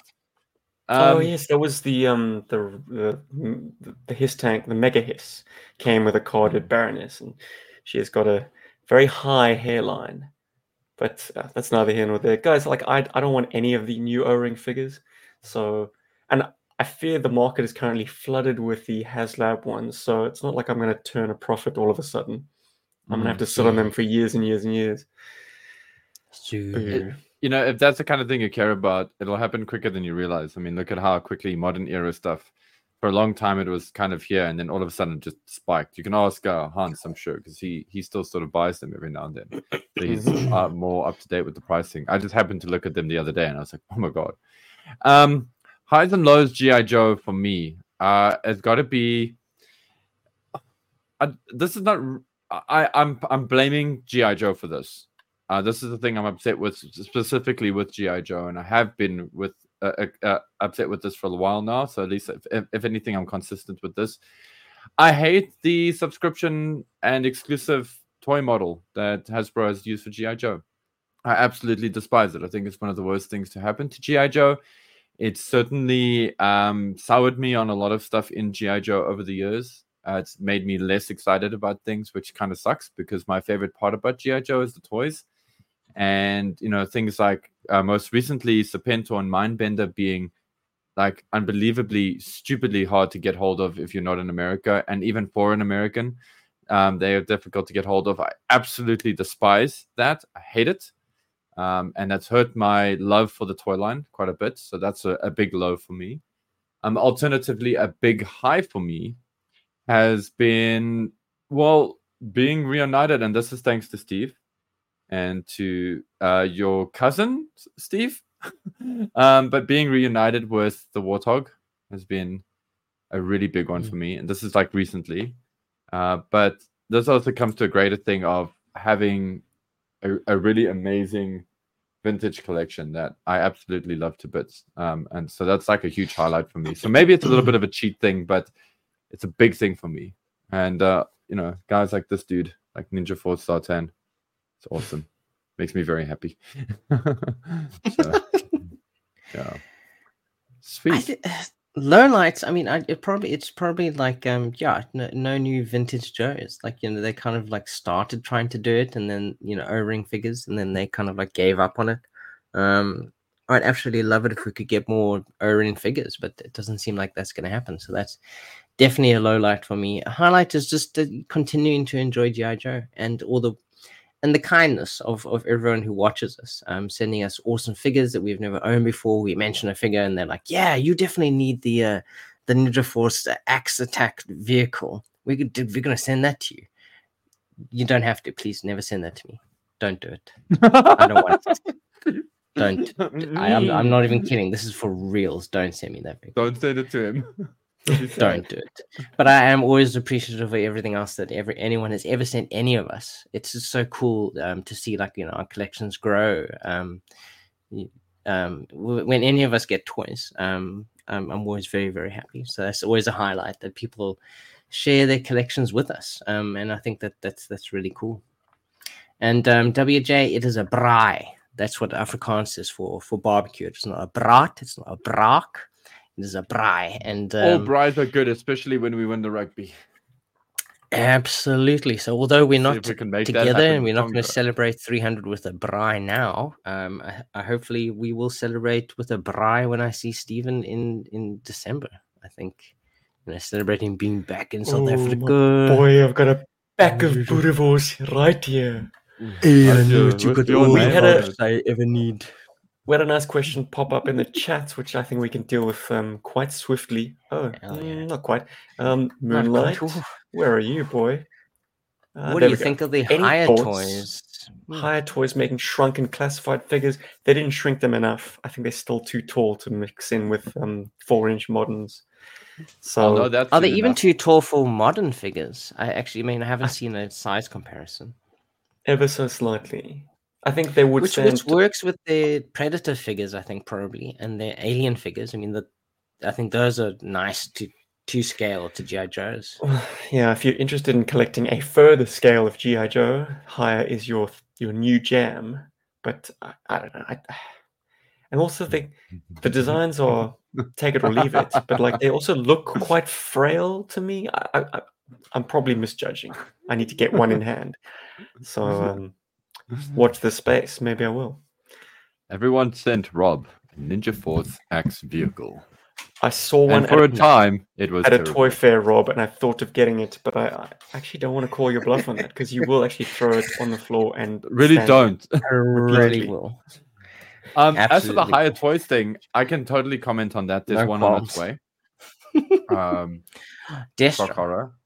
So I have one in Cobra. Commander. Yeah, the Hiya toys, Snake Snake, Eyes. Eyes. Yeah. Okay. so- first But try cool. Joy Toys, Joy Toys, like one to eighteen scale offerings are amazing. We we had the Warhammer figures over at Comic Con, uh, and damn, like, damn, they're amazing. They they they they're special. They're special toys. Anyway, um, I got a question for Moonlight. Actually, bit of a Mm. random one. Moonlight, um, is your handle derived from Ahmed Core from the We've already covered this, Core? Rob, and it is. Did I cover that? Good. making Unless sure. I'm Come on, misremembering, In Rob. which case, in which case, Moonlight, please, rob please correct me. I'm Stop sure it. it is. I I keep thinking like I'm sorry. It's Stop just like asking these sometimes random shit goes so crazy Rob. for me that I can't remember things as much as I want to. But uh yeah, that It's makes me very happy to hear. why There Rob? was Why? something else uh somebody mentioned uh with regards to toys. Um quickly with the movie and all that. I also think the Trojan Gambit is a pretty good blueprint for introducing Transformers in the GI Joe world if they want to Mm. link them to, together.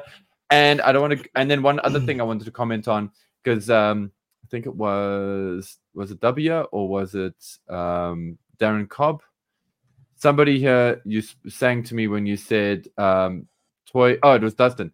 As like toy exclusivity has become the norm for all collector brand and it's trash, and I hate it.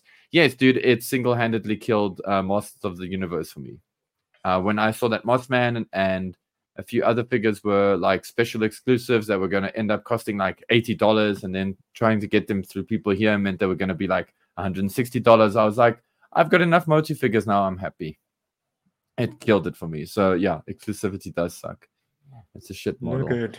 uh cool Question what time. else no We've no got bueno. two that I'm going to roll together and say that this is more of a uh, inspiration for a future episode. But General Mills wants to talk about the good stuff from the 2000s, the Spy Troops, Valor versus Venom era.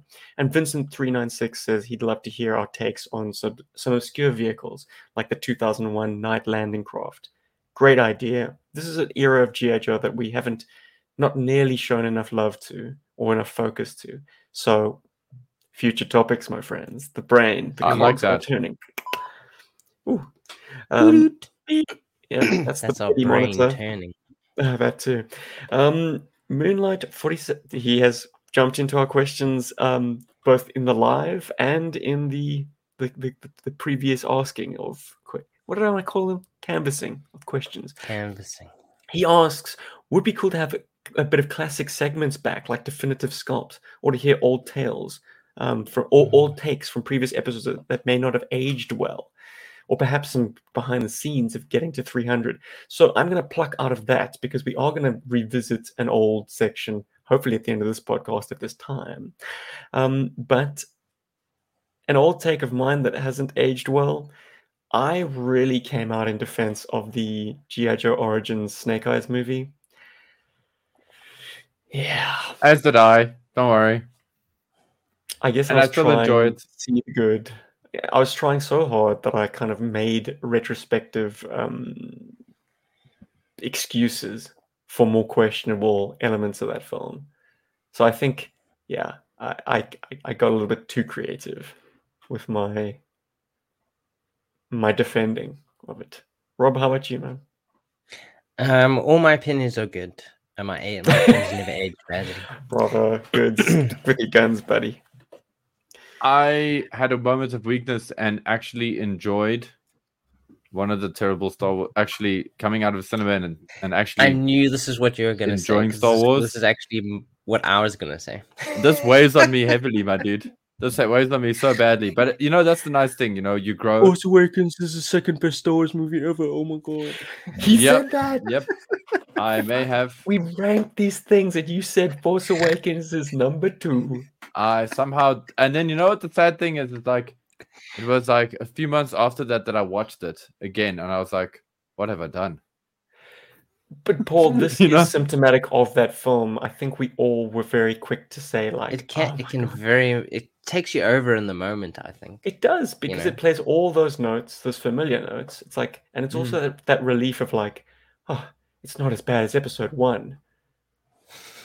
And also, Once again, and history has Yeah. not been kind. what else? The Emperor really has no clothes. Star Wars is just vandalized at this point. I'm so glad that the Mandalorian has been The consistently back. good. Oh wait, and he's got no clothes. Yeah. We've, No. seen, we've seen it all. I- Everything I Star Wars am has to all the Sith. Fucking play that Guys- again. honestly, like just quickly on that topic of just the, uh, I watched those again, I, and when I say watched, I I forced myself through them. That's where you had to use the force. I had to force myself through them, and no, like I don't know. It must have just been the right. The planets were aligned or something. It must have been the right day. But like honestly, those movies can go to hell. They can be in the background playing to create some ambiance in my home, but uh, no. um, and uh, coming back to the Snake Eyes origin film, still the be- second best GI Joe movie in my opinion. Uh, I say that because the Ah. 1985 animated original is is the still best the GI. Joe. It's the best GI Joe movie. 87? Rise of. Um, is it 87? favorite. Oh yeah, it's 80. No, oh yeah, it's 87. 85 is Transformers. 80s. Or 86 is Transformers. Anyway, 88. uh, Oh, but yes, that's the second best Transformers uh, uh, GI Joe movie, and and and it's the first best ninja movie. Like I gotta say, as a ninja movie, it's better than a lot of ninja films that have come out in the like last five years as well. So let's be fair on that one. Anyway, carry on, carry on. Damn. Like, what what are the other questions? There was something about movies. Somebody asked a really good if you listen, yeah, well, we're gonna get there now. Um, if you Mhm. listened to the, the the the little excerpt that I played from episode one of the GI Joe Book podcast, uh, I used to announce my code name as T Man. So embarrassing. Anyways, that hasn't that, aged that's why I well. laughed. That's a, s- that's a segment that, that we've lost, fortunately. Paul has gone by various code names: Deadly Pencils, Weapon Logic. Weapon Logic. I've just Rob's called you the Rob. Love and Scoopful, Rob, which is a fairly recent thing. I don't know if that stuff Yeah. aged well. Roberto. Probably not. Carl Beatty wants to know about uh, mods done to vehicles. Um, I love the revolution of 3D printing. If you've got broken things like Terrordrome doors, they can slot something into that door that will fix it. A 3D printed part that just would slide right in there to give it a tab to to allow it to swing Magic. again. I mean, that's just You one even get the door printed. this you can get doors printed. You can print um, doors that fit into your MCC to fill those cavities that actually Yeah. swing. I mean, action Well, I mean, punch. probably the most featured thing we've had is, I mean, the man previously known as Mauler Joe. I mean, his his Maulers. He's he Mhm. created fantastic little parts that kind of fit all over that thing to kind of customize it, um, to make it more complete. Um, I think yeah, 3D printing definitely is the future for a lot of like um, reproing, yeah, and kind of like completion of things. So that's probably my favorite. I mean, personal modifications. I mean, putting the Flagg to sea is, is is it's pretty much up there. But anytime I'm able to put lighting into playsets that would otherwise need illumination, like the underside of a Terrordrome, very gloomy. Run a few LEDs or something through the, the cavity above that, all of a sudden, you breathe life into an area that was otherwise lifeless. Um, Chaplain Joe pod. Oh gosh, Well, thanks for reminding me, Gary. Um, S Yes, Jub Jub seven. seven. That's something that um, Chief Chief from Talking Joe uh, gave me because he. I mean, this song didn't get any play in in SA, but I'm sure it was What? huge in the UK. Um, S S Club. Club Seven. There is Dude, no that was like huge in Club this party. country. Okay, It well, was we had it. massive. Where were I you? remember. I I hate that song, but it, yeah, well, we were because we were competing with it as well. But yeah, S Club Seven was huge, man. It is So, yeah, And I was- thank you for S disturbing how big it was in this country. Thank That's you for why I the always laugh at him calling you Watching H. Joe Mind. Watching Joe Mind has joined the chat. Thank you so much, guys. Uh, another absolute bonkers, crazy, cool podcast. Um, appreciate it, and welcome Kerber Viper Eleven. Hi, hi. Nice. Nice. Uh, oh, I love using practical things like paper clips. Like to this day, I've got the Oh, yeah, firmest Silver Mirage motorcycle like rear suspension because. I've just extended it with a bent piece of paper clip. Yeah, it's it's amazing. Similarly with the the AWE Strikers, you know, there's a, a way of kind of opening out a paper clip and just taping it against the side walls, and then getting you know that leaf spring suspension back to life. paper clips, Paper clips are useful things, guys, um, and they'll last forever, right? for sure. And they're inexpensive to replace if they don't, if they rust out or I don't know, whatever. So yes, modifications. Some are easy to make, some are less easy to make, but we do love them on GI Joburg. Um, I think the Connor paper Turner clip wants one to know. great. Let's skip ahead to Derek Lana's question, which I'm dying to do. Um, let's talk about Uh. Hollywood stars from the Sunbow Yay. era that would have been perfect for a live action G.I. Joe movie made somewhere in the realm of like 1983 to 88. Insanity. Who wants to go first? So we, we're doing a fantasy casting, but with a twist. These aren't current. Well, With a I'm twist. sure some of them are current, you know, A-listers, maybe on in years. Some of them are no longer with us. We're talking about actors that were of the correct age back in say 1988 to take place to take part in a GI Joe live action movie. Okay, I bent the rules a little, to be fair. Okay. Um, Of course, but not not not not too much. I just I had to a little. Um, so what I'm going to show is, and here's the thing. Um, I yeah, I I this is the cast I came up with. Um, and this is the team I came up with. So I'm going to start with. Uh, should I start with boys or girls first? Hmm. Um, let's start with everybody's favorite character. And I ultimately Commander. said, uh, actually, yeah, let's do Cobra Commander. So this would be my choice for Cobra Commander. Let's do this. This is Christopher Walken. Mm. Oh, ladies. wow! Would have been so great for Cobra Commander. I I specifically got this picture of him with the trench coat, um, just you know because of the Cobra Commander with the trench coat, but just the way Christopher Walken is would be perfect for Cobra Commander. I think. Um, I don't know if he would even do the voice thing, but it would be cool. And he's such a great dramatic actor, and I think, you know, he's famously known for taking on pretty much every role that's given to him. So if he would, I'm sure he'd have fun with Cobra Commander. I think it'd be great. And let's go on to a, another Cobra character. Uh, in his 80s, Frank Langella would have been Mm. fantastic, in my opinion, as Destro. Uh, man's got gravitas. on screen. He's very powerful.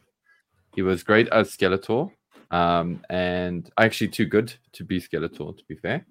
And I think he would make an amazing Destro because he could. I mean, struggled with Destro. Like I, all I could think of was Sean Connery. He's like the only. Cool. I think it's a, Well, the it's, thing a, I- it's a good call. He'd be a good older like Destro. Yeah, no, uh, but the problem with Sean Connery is is that his screen, you know, his screen persona is very um good guy. So I don't know if people would like him as a bad guy. Um, Oh, then I let's get on to some Love him. Joes. Um, the women he liked to knock about might might say otherwise, Paul. He's become a controversial character of late, but Oh well, yeah, but I'm talking about in the '80s, dude. I mean, Sean Connery was like the loved in the 80s. '80s. Yeah. mm, So here's a great one for Spirit. Before you Mm. guys, so I I but do Destro always is an anti. this. Destro can be an anti-hero at times. So if you think As Yes. well, yeah. Connery in Hunt for Red October, Nah, I would still prefer Frank Langella because I like Frank uh, because Frank Langella can play a good and a bad guy really well. Sean Connery can play an officer very well, whether that be a Russian or American or British or whatever. So I like Langella, and plus I've seen Langella nail Skeletor. Like the fact that he acts straight through that mask is is insane. So here we have uh, this guy Wes. Storm Shadow? No, this is Wes No. Studi. Um, Hmm. and he is a Native American uh, uh, actor in the, uh, and this is him from the 80s. Uh, he would have been fantastic as Spirit, in my opinion. I think he would have been great. This, uh, he's an incredible actor as well. Major chops. I think he would have been so good as Spirit, Mm, especially because Spirit could have been a great spiritual, excuse the hyper, hyperbole, but it could have been a great spiritual kind of uh, voice for the Joe team in the way that I would do the film. Um, I'm getting to Duke, don't worry. And these two, and yes, you're gonna love this casting. So, uh, in the 80s, uh, I think I can never remember this woman's name, and I actually got it written down somewhere, but I don't want to try and find it now. But um, his name is Cypher, and I think he would have been so cool as rock and roll. I got another good. Mm. For anyone listening along, we're talking about um, we go, Man at John Arms, Cypher. Man at Arms, and Teela from from the, the from the Motu He-Man movie, yeah, yeah. Somehow Motu made it in here. Amazing. And so she, I would, surprise. I would cast her as Scarlett. uh, I think because she, she's just a strong character. She had a cool voice. She's a good actor. Um, well, decent actor. Became a good actor. Uh, Paul, but yeah, back I think it yourself, buddy. Back great. yourself. Well, is it uh, in is it Chelsea shows- Field, Paul? yes, it's Chelsea Zantara Field. Thank you. There we go. Yes, Mm. and uh, Rob would what Rob would be familiar with her work because she's now uh, heavily featured in NCIS as well. Because Mhm. he watches that mom show. And then um, let's get to more ladies of G. No, no, and there's a stalker in my film, and of course it's Carl Weathers, guys. Of course. If anyone doesn't put 1980s Carl Weathers as Stalker, I'll be very surprised. Like who else? Honestly, Like, who else? you Good know. picture, by the way, Paul. I'm Sean, gonna I, rattle I off wanted mine to get these like tasty Quickly, magazine quickly. shots. I've got a few more. I've got a few ladies, do? but you know, Oh, you, you, you go for it. well, I Um, went with once again acting chops as my main consideration. same Um, actually. So, Yeah. oh really? I saw some swim- Yeah. swimsuit models. They're good actors. thought- I'm gonna go Tom Berenger as Duke. It's a Wow, good nice one. choice. Hmm. It's a really good one. Julianne Moore, Scarlett. In the eighties, Phenomenal. good. phenomenal natural redhead, and in the eighties she was a thing. She absolutely, in fact, because I only some- remember seeing her early nineties. Sorry, man. ca- Carry on. No, pal, No, Late no, 80s, she she was, was around. She was around. big. I Paul struggled Weathers, to um, Stalker. cast Scarlett. I actually couldn't think of someone that I thought was like physically capable of doing Scarlett justice. So I ended up use, actually. A, use a stunt woman. Um, Julianne I love Moore just- Julianne Yeah, no, Moore. for sure. But I, I, I like the and a idea natural of them redhead, doing and she own. looks- She looks like my real life version of Scarlett uh, in my imagination. Good Hmm. pick. Good pick of her too. Just, well, yeah. If you was got the it first one that popped why not? up. Oh, totally. Um, Carl Weathers, perfection, stalker. Need I say n- more? Sigourney Weaver as Lady Jaye. Baroness. Oh, really? As Jay. That, Yeah, Okay. that is Well, a good choice, for Lady the green jumpsuit, man. She rocked it in Aliens. The And curly hair as well, I think, fits really well. hmm I mean, this is a this fantasy casting makes me so sad because like these are all amazing actors. Some of them are not even some of them are not even with us anymore. But this movie will never be made. So I'm like, it's a fun exercise for the mind. But all of a sudden, I'm like, Mm. "Oh, we'll never get this movie. Did G.I. you Joe was in also? big talks for getting a live action movie back in the 80s. You can see it in a number of the letters pages on in the comic book where they kind of Mm. the editorial staff are saying, yes, it's still in talks, it's just moved to another studio, blah blah blah. So it was being battered about, but it you know, hindsight is twenty twenty. needed We never got it. Did you Sergeant also? Slaughter as Sergeant Slaughter. Of course, as Obviously. Sergeant Slaughter. The, Can't not do it. Willem Dafoe is my pick for Cobra Commander. Just Hmm. good choice. probably the most would've- menacing actor I could have thought of. And he just played Christ, actually, in a Passion movie that same year. So that's pretty counterculture right there. In the eighties. Anjelica Huston, Baroness. I Oh, like the idea of not casting a swimsuit model and actually casting someone who is is, as far as I'm concerned, the Baroness, because she needs to be she needs to be a bit more veteran. She needs to be competent enough to be high command of Cobra, capable of Mm. leading troops in the field, and also a keen strategic mind. You know, a number two to Cobra Commander in every scene, and she a would hold the, she would hold amazing chemistry with Willem Dafoe, if you, if you ask me. And I had to fit Arnie in somewhere. He's my pick for Destro. He sounds foreign, so you know what does it matter? Gotta make him Destro. I am. I am Destro. I play Just the- both sides of the wall. Baroness, I love you. I love you, just the physical presence of the man. Like Cobra ideally, Commander. You buffoon. ideally Destro should be. Why have you ruined our plans again? Ow. All right, all right. But but the one thing that we've missed out on Destro's live action um, portrayals is that physical size, Mm. and Arnie brings that in spades. Mm. Jet Li as Storm Shadow. Nice, interesting. Good. I I think he plays is great. the tortured, and this is very young Jet Li, but I Mm. think he brings the like the tortured warrior more than um, other martial artists that come to mind.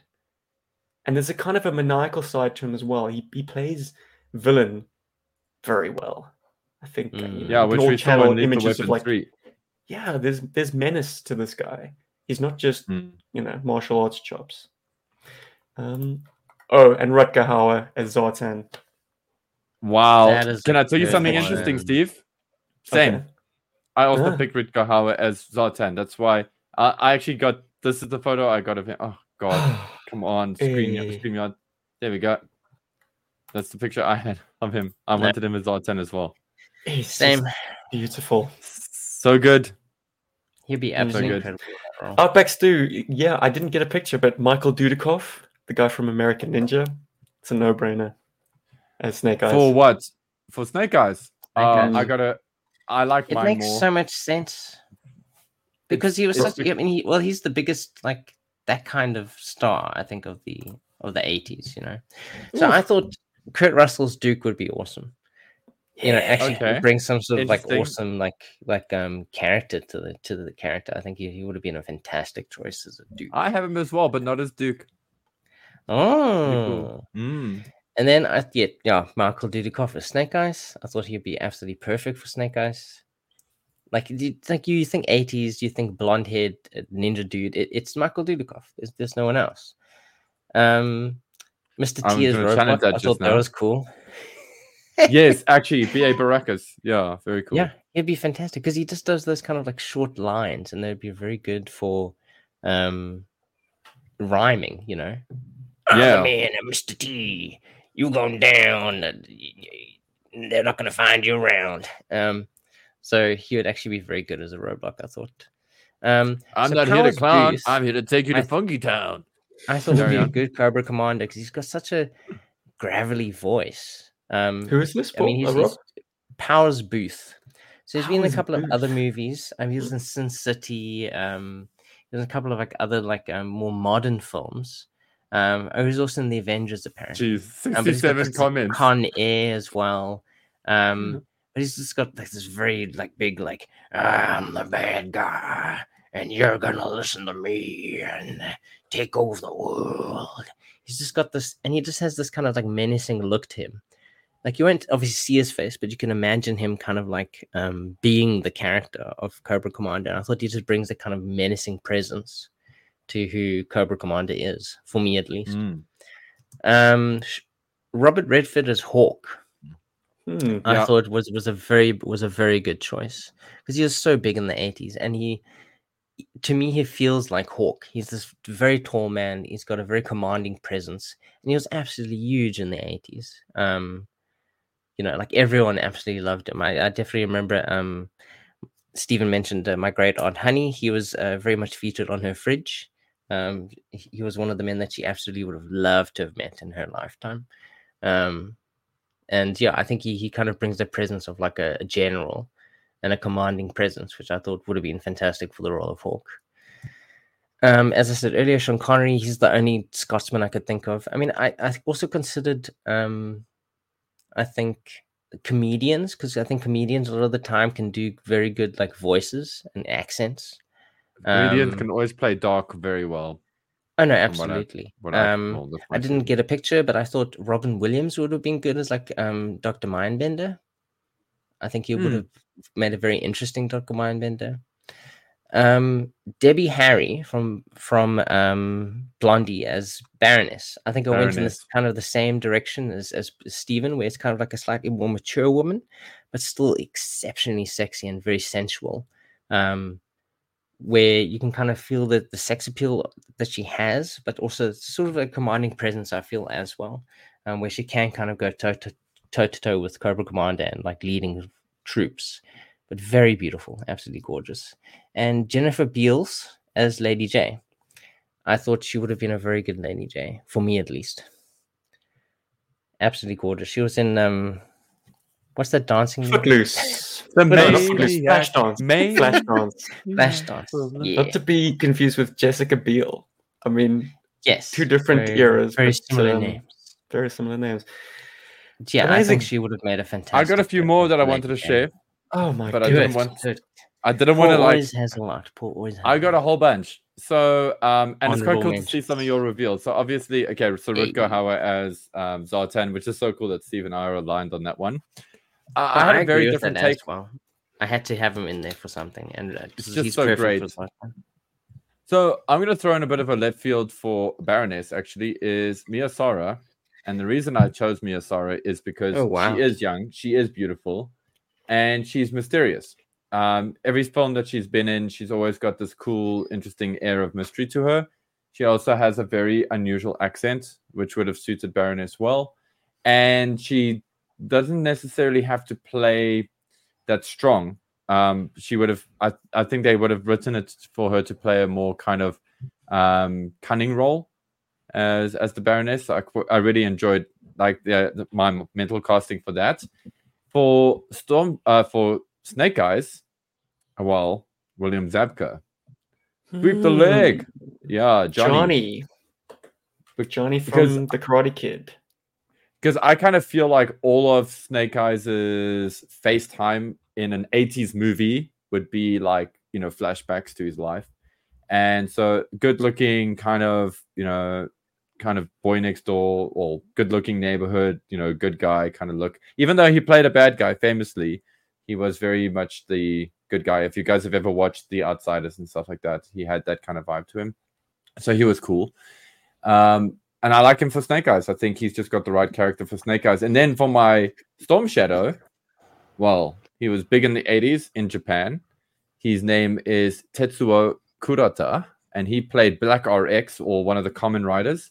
And he's a very famous and very well loved Kamen Rider. Also, very like rebellious, not a complete good guy, a little bit of an anti hero, like a Wolverine, if you would. And so, yeah, so uh, he would have been my Storm Shadow because I think he's just great and he looks great as well. Um, and then as Duke, I feel like this is gonna throw you guys like crazy. Peter Weller. I I don't- choice. I kind of like the idea of Duke not necessarily being the All American Golden Boy in terms of that. Although, to be fair, when he was cast as um, uh, Murphy, Alex Murphy. for Robocop, he was Ooh. very much he thought he was a cowboy and he had that vibe and he was written that way. Paul Verhoeven written it, wrote, got him written that. Well, you played him that way, and so I feel like Peter Weller would have been great as Duke. Um, because there is a bit of a wild side to him, but there is a very heroic side. Also, Bakarai, um, Buckaroo Banzai, he's got he's a bit- bit weird, works. And for Flint, I would have gone with Matt Dillon when the Hmm. picture actually shows, Yeah, it which I hope it is doing now. Yeah. So, and then Cool. in my, there we go. There's the man, Matt Dillon. It's a bit of a newer photo. I couldn't find a good young one where he wasn't being like rebellious and whatever, but he would have been great as Flint. And uh, Virginia Madsen as Scarlett. What have you used for Scarlett? Hmm. the look, uh, the acting chops, and yeah, physical Mm. actress as well. So she could have been fun as a redhead. Although, although I didn't realize Julianne Moore was active in the eighties, I always thought she was a nineties actor because I would have also gone with her because she's amazing. I think she had her And- first Emmy by 1988. She was big, man. And um, guys, uh, sorry for Lady Jaye. I know, I know. I just what Who's was it? this? What in the eighties? I can't believe I've just forgotten her name, and I love her so much. Not Phoebe Cates. It is Phoebe Cates. Thank you. Oh, of Mm. Course. The one and She's- only. gorgeous. So I just Hmm. think she would have been fun. Yeah, and uh, this movie would have had uh, Outback. Paul in- the artist, definitely bringing the visual ah, aspect to this Kurt, Kurt casting Russell choice. is Outback. That's very F- good. A fair number of swimsuit models in there. I, I did want to think about it as an 80s film, though. Remember, like, so 80s films didn't have like a lot of women in there for their. And sorry, I know this Acting sounds probably offensive. But It is a GI Joe a lot of movie. Let's let's let's be real Yeah. here. If this was like a character Yeah. drama, all these kind of A-list actor heavy hitters would be making more sense. But yeah, this was a fantasy casting for me. I want to see amazing chemistry between the characters, and so yeah, I skewed towards acting heavyweights. But um, guys, I'm going to cap off the question section and and just say thank you to Conrad Turner and uh, Hyperi- Hyperion Hyperion 330. You know you are, and uh, Professor Galileo. We didn't get to your questions in this episode, but that's because they probably require a little bit more devotion to them. But thank you to everyone who wrote in. Thank you for everyone who responded in the chats as well, gave us some good talking points. I think we're going to cap things off with a return to an old section because it was you requested. Oh my goodness. you guys can do that while I'm, I'm getting my son out of bed. But I want to bring back the old death battles. Do you guys remember those? Whoa. Yeah. hate my life. I'm gonna lose. Oh my goodness. I have I got an interesting one for y'alls. Uh let's do the 1985 series of G.I. Joe figures versus the 1986 series of G.I. Joe figures. Let's Oh, do this G.I. definitively Jays. because those are two incredible years of characters, of figures. Goes on to 3D. It's like 1986 was a was a reboot. Well, you don't necessarily have to unless you need a pictorial prompt. Because I got I got a document of well, Thank just you. me kind of putting together. Whoa. Um, d- I suppose uh, everyone's opposite number. Steven. Let's see if I can make He's it bigger. ready. Okay. Absolutely top- incredible. top rank. Now this uh, this is something that I'm going to kind of introduce, and then you guys are going to debate for your respective years, and then the chats can decide which one. uh, By virtue, by, by by way of a vote, you're gonna be democratic about this. So, Rob, crap. since you are the the ranking officer on GI Joburg, the firstborn, uh, you can have pick of whether you want to do 1985 or 1986. 85, 85, all the way, brother. Okay. All right. Paul, Paul loves 86. Motivate 86. So in the top rank category in 85, we've got Keel-Haul, the Admiral. In 86, we've got G.I. Joe's General, Hawk. Boring Uh, old Hawk, nah. Keel-Haul, Admiral, all the Boring. way. He wins. He's Hawk got his own amazing. vehicle. He has an entire flag behind him. Mm. Hawk has Hawk's got a removable a helmet. though. gun. Don't, don't come at me Wow, with that so rubbish. cool. I have a, I have Hawk's a, better. you know, I have a, that's a, Hawk gets onto the deck through. of the flag and fires Keel-Haul. Okay, that's how he beats him. He goes, "You're fired, bro. I've got a You loudspeaker. die, go." I can't even hear you over my loudspeaker. Nobody can hear you of your loudspeaker. Oh, Januk, come to the office, please. Januk. And all the Oh, GI Joes like, oh my word, is it an air raid? What's what's happening? going to an office. That's really fun. I have I have like a, a, a deck I can stand on. I have a I have a bridge. I command. I send jets out into the you know into the into the wild blue yonder. Hawk's like you know I've got a mission for you. well, I've got jets to put you in, guys. I have jets. All right, all right, all right. Let's talk about the infantry portion of the team. Now, effectively, most Joes are infantrymen, but I've picked out the four 85s and four 86s that sort of best fulfill those roles. In 85, we've got Flint, we've got Dusty, we've got Footloose, we've got Alpine. In 86, we've got Beachhead, we've got Lowlight, we've got Leatherneck, we've got Sci-Fi. Well, I can Rob? tell you, all my men are much better looking than the guys under 86. I mean, one of your guys What? can't even reveal his face. He's so ugly. Dude, my Um, guys are so good looking that if they don't man. wear if they don't wear like dude, if Beachhead, Low Light, and Sci-Fi don't wear some kind of thing to prevent people from seeing their full faces, the world would just explode. I mean, these men these are the most handsome men who have ever gross uh graced the face of the earth. Yeah, it's, actually they are pretty weapon. gross. Beachhead is body actually- odor. Beachhead is Beachhead is so great looking that he actually has to excrete a body odor that is so foul. Okay, because anybody who actually sees his face just falls in love with him, and he can't have that in the battlefield. So just to protect him and other people, he, you know, wears a mask and At least my body odor. guys all know how to use guns. One of your guys doesn't even know how to use guns. He's got a, a, it's a stupid laser thing. Useless. I Dude, could, my guys My guy uses a laser because guys. guns are so like 1945, right? He's just like whatever, you know. We got lasers now. Guns are slow. Lasers are fast. Lasers are better. They're gonna be in all the cartoons. All the kids are gonna want lasers. Nobody's gonna want a gun. Don't be stupid. We've got Who wants to own a multiple environments covered. Where we're in the desert, we're on top of mountains. We and one of my guys can even fly aircraft. Your guys are all Mhm. stuck like on the ground. Which one of your guys can fly an aircraft? Flint. I've never Flint. seen Flint fly an aircraft in the comic book. You don't have to see him do it. It's on his file card. So ooh. Trump card. I hope you're paying attention, everyone in the chats, because you're going to be voting in a minute, maybe a couple of minutes. In the cold weather environment uh, in 1985, we have frostbite and iceberg. I'll just get The one sentence answer from from each of you. Rob, frostbite. Frostbite has a vehicle. Iceberg doesn't. Iceberg transforms into a walrus Oof, or uh, a an giant orca? seal. One of the two. Hey, Orc. and yes, an orca. Even better. Hey, yeah, that's Okay. exactly it. I like it. Useless. Yeah, I I've haven't You've had your looked at it, I don't. sentence. Chats. Is it uh, a you go. snowcat or an orca? Which one wins? um, heavy weapons in '85. We've got bazooka being the the rocket man, um, and in '86 we've got a reversion of Roadblock, but nevertheless he's that year's kind of big gun. You don't have a song about you. I do. Rocket Man. I'm blowing shit up. It's absolutely There's a. You're named after a bubble gum. I Deep just want to put that out there. Ooh, Yeah. Smack talk. Roadblock's Oof. cooler. All right. In the specialists camp in 85, we've got Airtight being the CBR trooper and Lady Jaye being our kind of undercover expert. In 86, Mainframe, he does computers and stuff.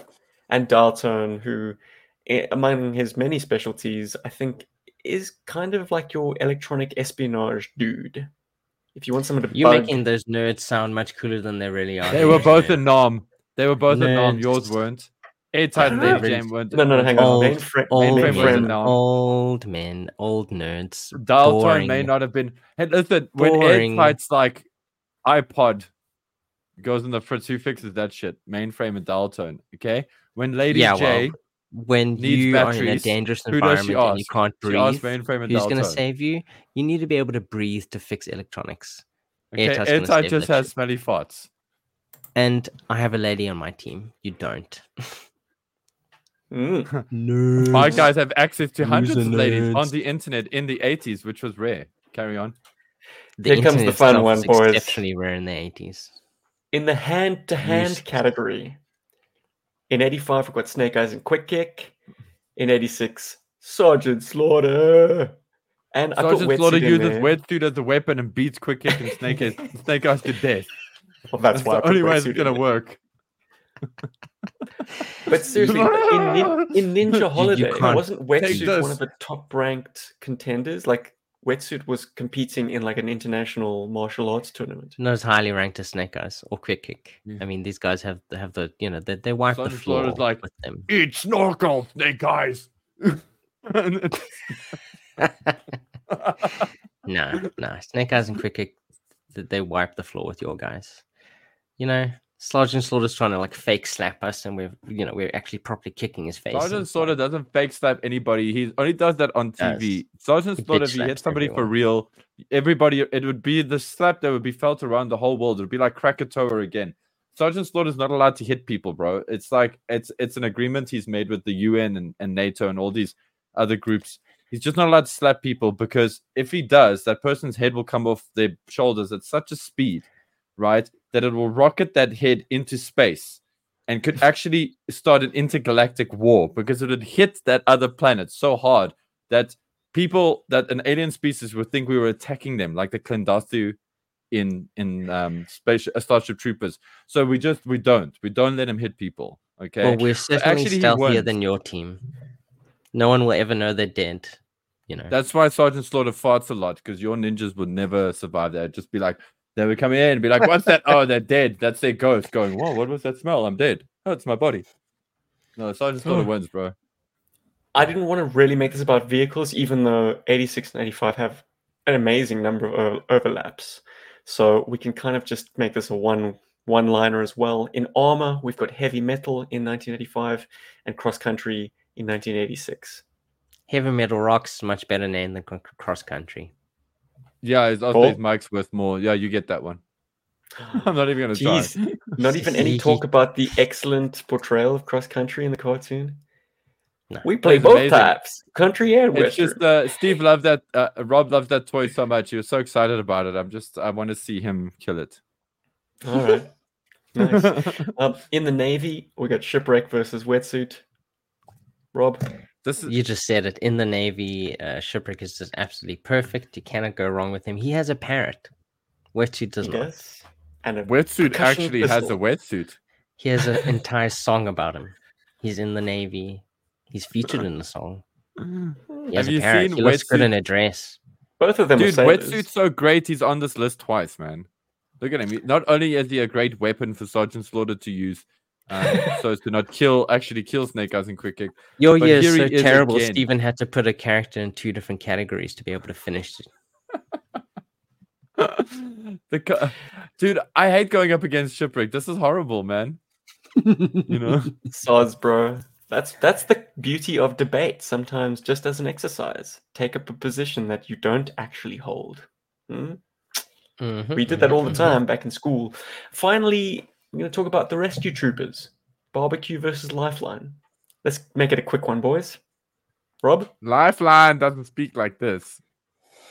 I don't know if that's a pro or Uh, a negative. I don't know. I don't know if it's pro or con. I had to throw it out there. Barbecue Lifeline is a party better- animal. I mean, that's enough. That's enough. Lifeline's boring. Barbecue, barbecue can't take off his helmet, dude. Like it's just it's He just doesn't need to. there.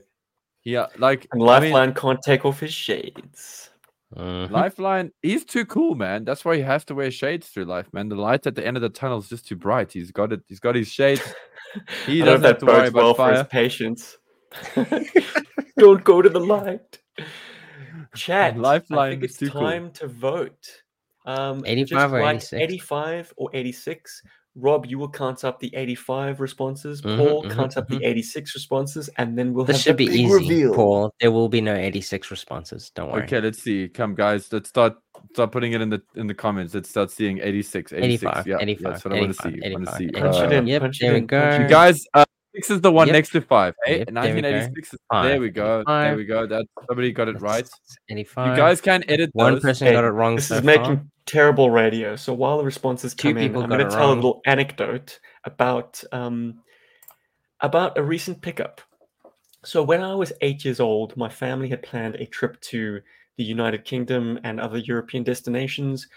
I unfortunately, on the eve of travel, was suffering from a stomach bug of epic proportions. I couldn't stop just gushing out of both ends. Not the best prospect when you're faced with like a, a nine hour flight. So my mother took me to the GP, and the only thing that he could think of was had to be uh, administered via injection into my buttock, which was a terrifying prospect for an eight year old. I was screaming in that doctor's chambers. I was running. My brother had to pin me down. I would not not relent. So my mother eventually resorted to the the only way to do these things, which is bribery. She was like, Stephen, what toy do you want? If you get this shot, you can have whatever you're hankering for at the moment. And I was big into the Batman Returns toy line at that time. So I said, Mom, if you buy me the Catwoman, Michelle Pfeiffer, I'll take this shot. She was like, Yes, okay, agreed. I took the shot like a man, um, concentrating very hard on this awesome action figure that I was promised. And that was 30 years ago, guys. Almost to the day. My mother never got me that action figure. Fortunately, found her at a toy fair for only five bucks. So I am finally fulfilled after 30 years. I messaged my mother the other day and said, Hey, mom, you owe me five bucks. And she was like, ha, Well, you owe me for cleaning up all your vomit and shit. Oh, oh, oh. Thanks, mom. Do we have results? Yeah, Yes, 8 to 86 won. 2, 85 wins. That's a win in my book. two. 86. Oh yeah, all three. Thanks, guys. That that it's not about quantity, it's quality here. It's three quality votes versus six other votes. Whatever it was, Rob. the numbers, the numbers take it. 85. Thank you everyone for agreeing that 85 is the best year ever for GI What did Joe you do? compared to 86. I've um got a muscle spasm. Oh my wow! Dude, I've had that the whole week, man. I've had like a funny piriformis Oh. muscle. Yo, that's painful. It's Jeepers, sore, guys. man. Getting You have Anyway. adjust, adjust your position when you're sitting, my my dude. Don't sit in the same position the whole time. You see me in poor fidgeting. That is that is a good that is a good thing. That's It keeps retail ass right there. We've learned how to Keeps you sit going. for long periods of time. Play games. Thank you, Screen Killer. 85 is too strong. Yeah. It wasn't even a Yeah, that was a hard one, but I love 86 as well. It is strong. It is a strong pick. Um, yeah. Look, the smart money went 85 anyway, but I think in terms of balanced years, these are the two juggernauts. As But I as gotta say, in the end, 86 would have won if I was on 86. So I'm just saying, it's down to the it's down to the people arguing for the year. You know, Mm, no, no, nothing to do with Snake Eyes or Airtight or you know barbecue or shipwreck. you had some good Mm-mm, picks. If I was on 86, uh, you know, I could have argued for how good they were. I but, didn't know, have Lady Jaye. I didn't. Uh, Maybe I mean, the I can go on a You didn't have be me on your side. You didn't have me on your side. maybe. I don't know. I don't know, time, Rob. I mean, listen, you are a cunning linguist. It's. uh it's true. I'm I'll very bring. cunning I'll bring Rob lingual. to my next negotiation. Maybe you can roll. Roll, roll negotiation for us. Hell yeah, dude. Boys, I um I feel like I might You wanna see need our new to toys? dust. Um yeah, you guys can talk new toys and close out the show. I um I'm gonna no, you know what? The kid, the kid can sleep you. in a little bit longer. Do you guys have any sleep in a death battles for um for us to discuss? I love that one. I I, did, I don't see how we can top it, my dude. That one was yeah. Like What that was. about, I was just like uh the Zartan Warthog. versus Firefly. Who wins? That's yeah. Your wins? yours was so Zartan. cool, Steve. All right. Well, there. Oh god, that was a terrible. Yeah, obviously Zartan. Who's Firefly? Pff, Major Blood versus Firefly. better. Zar- It's a better Jedi. Well, then let's roll on Definitely. into another favorite section of mine, one that I've already kind of prefaced. Uh, new shit. I just got an Agent Helix, my own one, after playing with Rob for many years. Playing with Rob's one, I should say. Let me specify. Um, shot a review. If you haven't checked it, feel free to. It's on the YouTube channel. It is the first G.I. Joe content shot in 4K, which looks amazing, even something as pedestrian as a figure review. But uh, is one hell of a bear in terms of uploads. I'm like, man, my internet's good, but it ain't that that shit hot. So yeah, I hope everyone out there goes into the settings, the little cog on YouTube, and selects the highest resolution to um to make it worth Now my mine's while. defaulted please. that way. It drives me crazy on TV. When I see a trailer and I'm like, Ugh, Where's the potato. the 90s. So what you guys get? Robbie? Um, Rob, do you want to start? Whoa! start. What did I get? Okay, so I finally. Okay, so all of these I believe come from Greg Crockett. I'm, uh, I'm over the moon. Thank you, Greg. And first up is my customized and complete, my second Lady Jaye, by the way, but with absolutely gorgeous hair sculpted and uh, completed by Paul. An amazing figure. Overall, it's she's absolutely fantastic. Um, great articulation. Everything just looks fantastic on her. Like, ah, she's gorgeous. But definitely, head sculpt is, is the winner here. Paul, you've completed this figure and you've made me proud owner of a second Lady Jaye. I mean, gorgeous. And then we With have pleasure, my dude. Duke. and he's not he's not creepy this time. Yeah, you're that. actually quite chuffed with that figure when you got him. When you when you And he has a, a decent nose too. What can I say? yeah, it's regular he's very size. cool. He's, he's like a proper like he's like I'm mine. going out there and I'm doing a you know I, I I'm doing army stuff. I'm an army guy and I'm leading. This is troop. 1994 Duke for anyone not entirely Thank sure. you, Stephen. Thank Mm. you. Battle Corps Duke. Uh, got this fantastic figure. Who am I, Stephen? Tell the audience. Bulletproof. Yeah, Hey, 300 episodes later, I'm still consistently keeping you guys on the rails. Hell yeah! Very it's cool a tough figure. burden to bear. It's it, it's it's your role. Cool hairstyle. Very cool figure. I love his um his camouflage. He's awesome. I I, I think definitely absolutely definitely worth it. Um and who's this guy? Mm, guys. It's, um, controversial at all. Cross country version 2, Battle Corps with the Confederate flag on the back, or Rebel flag, or whatever you want to call it. Um, yeah, Very not controversial. Cool The figure. flag I from mean, Dukes of Hazzard. not worrying about you know the, any controversies related to the flag. I mean, at the time the figure came out, it was definitely a symbol of pride, of um, positive pride. Um, so I have absolutely no problems with it. Um, being a non-American, I'm not worried about issues like that. Overall, a fantastic figure. Just very, very cool. All comes together. You've Good got sculpt. jeans on. Very good sculpt. Very, very cool. Mm. So I'm very happy. Thank you, Greg, for all of these fantastic figures. I'm I'm over the moon to own them. And thank you, Paul. And there's the a whole bunch of weapons. There's There's a whole bunch of weapons that I forgot to bring on Sunday for you, or actually on Monday for you. oh, so it's not Yeah. these bags. Oh, okay. So there's more. Ignore, ignore Yeah, that. there's actually Ignore more. Yeah, there's more. Ignore them. Yeah. Paul, what's new with you? Come on. I got Sure, Raiden from Mortal Kombat. no, I'm kidding. it's shock from the Corps. So I bought a whole bunch of Corps figures from this dude. Like, I'm, I'm not even joking. Like a year ago, and they were brought to me at Comic Con by my friend who has the toy museum. Because I just logistics just prevented me from getting to the other seller to get this stuff, and then he dropped it off. But I did get some great Corps stuff. I got the ninja, Dragon I can't Hand. Remember Dragon No, that's hand, he- hand. That's, sorry, that's that's Hero Yamato. Hero, That's, yeah, that's uh, hero, your mother over there. but there is and then- definitely a and very this cool is figure. this is this is this is Here like he is, aside guys. from Hero Yamato, Here he is. Hero Yamato. Here's the man. The man, the legend, the myth. Whispering Willie. Whispering Willy.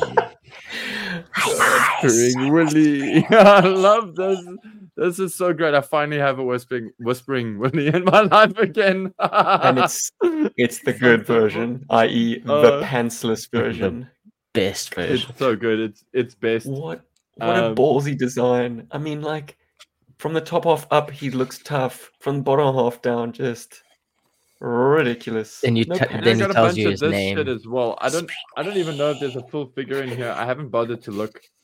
But it's like broken parts, but it's mostly like weapons and accessories for Corps figures, like that was in this bundle. God knows. Oof, Uh, can't but most of it looks trash. customized Corps so that's- So that's the Corps stuff. I'm going in, in chronological order here. And this is my conswag.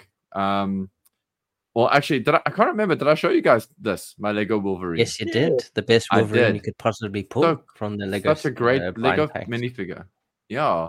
And then I just got a, a, a I got a small car purchase. The it was re- kind of recent, and it's an Mhm. old Skyline, and I love this car. It's beautiful. And it was the Hakosuka. And then just to keep it Skyline, I got another. Well, I just got these ladies to pose on my cars. It's quite fun.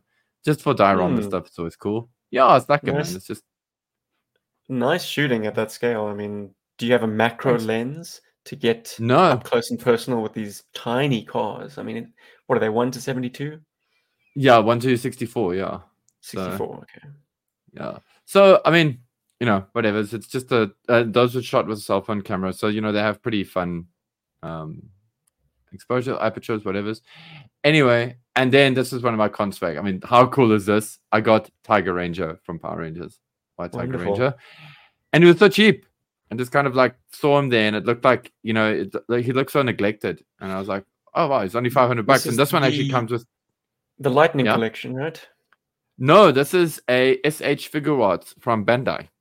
So it's Hmm. actually better than the Lightning collection in my, for me anyway. Um and but this one was cool because it actually has Tommy's head um from the Oh, Power man. Rangers. So it was like the 25th anniversary collection that they did. So it was nice to have, you know, the Tommy version as well because I like I also Mm. really like Tommy. Um anyway, so that was a cool one. And then also from Bandai, I got this. Uh, it's a Gouf custom. Sorry, the photo is a bit overexposed. Um, it's a Robot Spirits anime Gundam uh, figure version of the Gouf, and something that is very, very cool for me that I picked up. Um, that I was very happy to find, and I found it at an amazing price. Uh, and the reason I mentioned the price is because when I wanted to buy this figure, I had no money. Um, and just to kind of find it in in sort of let's call it at a convention at the price it was when it came out was really good. So it's a metal fixed figuration Gundam figure of the Zaku one. Yes, I know it's thrilling for non GI Joe fans, but it's just it's really big. It stands at about at about a similar height to a Hot Toys figure, more or less. It's super technical. It's got a lot of posability. It's got all this good stuff, and it came out yeah in in my dark ages, and I could never get one for myself. So just yeah, it was just good to find. It was a good find. Um, so very happy with that toy in my life. So that was awesome. That was that that was my swag. That was my con swag. And before Stephen comes in, I will share this. It is not a GI Joe, but it is something I did buy while I was there and uh, justified the sticker that Paul gave to me. This is Turn A Gundam, designed by Syd Mm. Mead, who did the the fantastic designs for Blade Runner, a film Stephen has yet to uh, not sleep Enjoy. through. But um, an absolutely fantastic model. Guys, of- It is not a hot take that Blade Runner isn't that good. just no. Blade Runner is brilliant. That is a hot take. That that is a like problem. who are these people that say it's bad? Like they probably like Force Awakens. There's no one that says that. So I finished this this weekend. A great fun sorry, to build. Um, I'll definitely be talking to Paul off stream about advice uh, on yeah building better. cool, Thank man. you for this. It looks really good. Nicely done. yeah, it's fantastic. Very unique look for a Gundam. Absolutely, that's the thing. It, it it's it's very unique look, and I think it, it- yeah, not everyone is a fan of it. I believe it's it's very different from what the average Gundam does look like. It's a very unique series that it comes from. It's a very unique design, having been worked on by Syd Mead, um, a Mm. Westerner, which is like the first and only time for a Gundam series, actually. Um, not to date, because I believe there is another one coming, but anyway, I don't want to go into that. Um, and yeah, it's it's it's uh, a polarizing design within the Gundam community. For sure. I f- when I first saw it, I didn't like it, um, and then And I, yes, me like I the, actually have grown to the love it. cockpit is So- in the cock. I mean, the crotch area. Yeah, very different from most. Uh, so it's a little It's yellow sit bit you in the can see chest or the there. head. Yeah, Yeah. but he sits in the in the most important part of the model. Loran Cehack. yeah. Hey guys, Yeah, I'm right yeah. here, the jig pilot. the, the one eye. Guys, I'm um I'm thinking we call it here. I know we could talk about PulseCon, but that is absolutely a podcast unto itself. And to be honest, at this point, coverage of it has been pretty um Pretty damn good. Yeah. well, I mean, you, you can't throw a stone without hitting a podcast or a Facebook definitely thread. well covered, but we can definitely say something about it in our next episode. Thank thank you, Hasbro, stuff. for the stands. Ah. I just want to put that out there. Thank you. I'm so glad that they watched my only two reviews. Um oh and that they've included a stand. Thank you, Hasbro. Uh influencers. Yeah. Not really, but yeah, the Scott is freaking I know. We're up Anyway. there with Thew's awesome reviews and with Toy Yeah, totally. Next time It's we'll like- host Pulse PulseCon. We'll be right There up there with Dan Larson and Thew. Yeah, It's kick so those cool. guys off. They're so you got, great. You I got, love you got three guys. hosts right here. Yeah. No, uh, it'll be even better with five. Like, you know, three of us and, and Dan Larson and Thew, it'll be incredibly good. It'll have us laughing at Thew stuff and at Dan stuff, and then occasionally They throwing would some G.I. Joe. never get any words in. You guys, never get any. you guys, No, just no. talking the whole time. Guys, um, I'm gonna try. There was there was a question in the, the thingy. I'm sorry, and I know I'm like completely capitalizing here. There was a question uh, from a viewer, and it's like, "What is the future of GI Joburg?" And I love that question, and I do want us to actually talk about it in a future episode. But the one thing I want to try, and it's It going to was happen Ronald. this week, It was Snowcat Ron. is Ronald Ron. Okay, cool. Sorry, it's just when I was reading it on my PDF reader, was everything was kind of all over the place. It was odd. Anyway, Mm, that's just your jumbled really- brain, Paul. no, it's on the phone, man. It's ReadEra, not Adobe. Whatever. It's just it was it was spacing pages. It doesn't matter. That's not what's important. What's important is I'm gonna try something, and I want to see if the guys here in the comments would be interested in this. Okay, I want to do a instead of doing like a pre-recorded review of an action figure, I want to try like a figure a live stream figure review.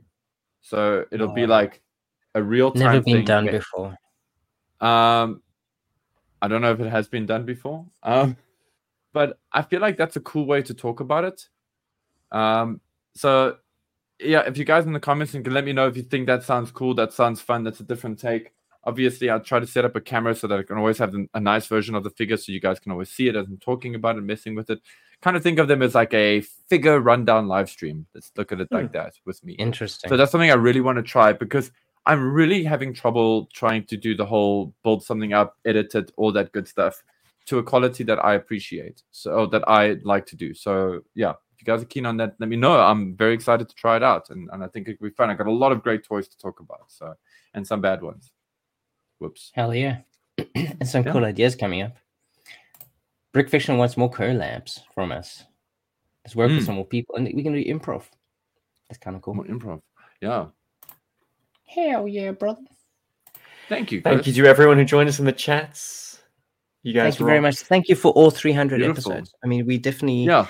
we would be here without you, but it's definitely a lot more, lot more fun to have people that do enjoy what we do and and people that love GI Joe. I mean, it makes a big difference for us. I think you know it definitely keeps us like, you know, keep going.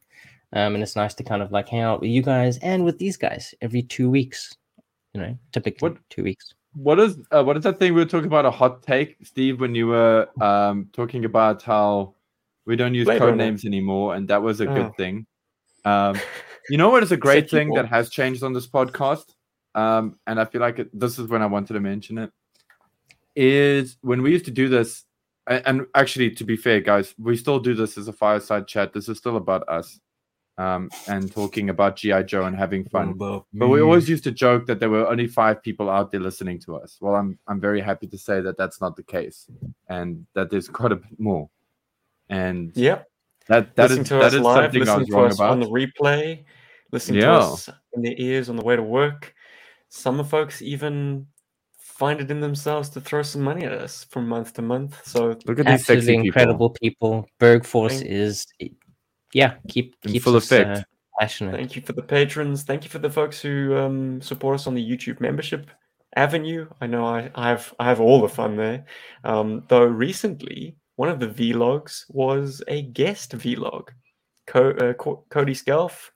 He uh, Yeah. tossed me a Playmotion. He was like, Jubs, where do you want to put this? I'm like, yeah, let me show it to the YouTube members.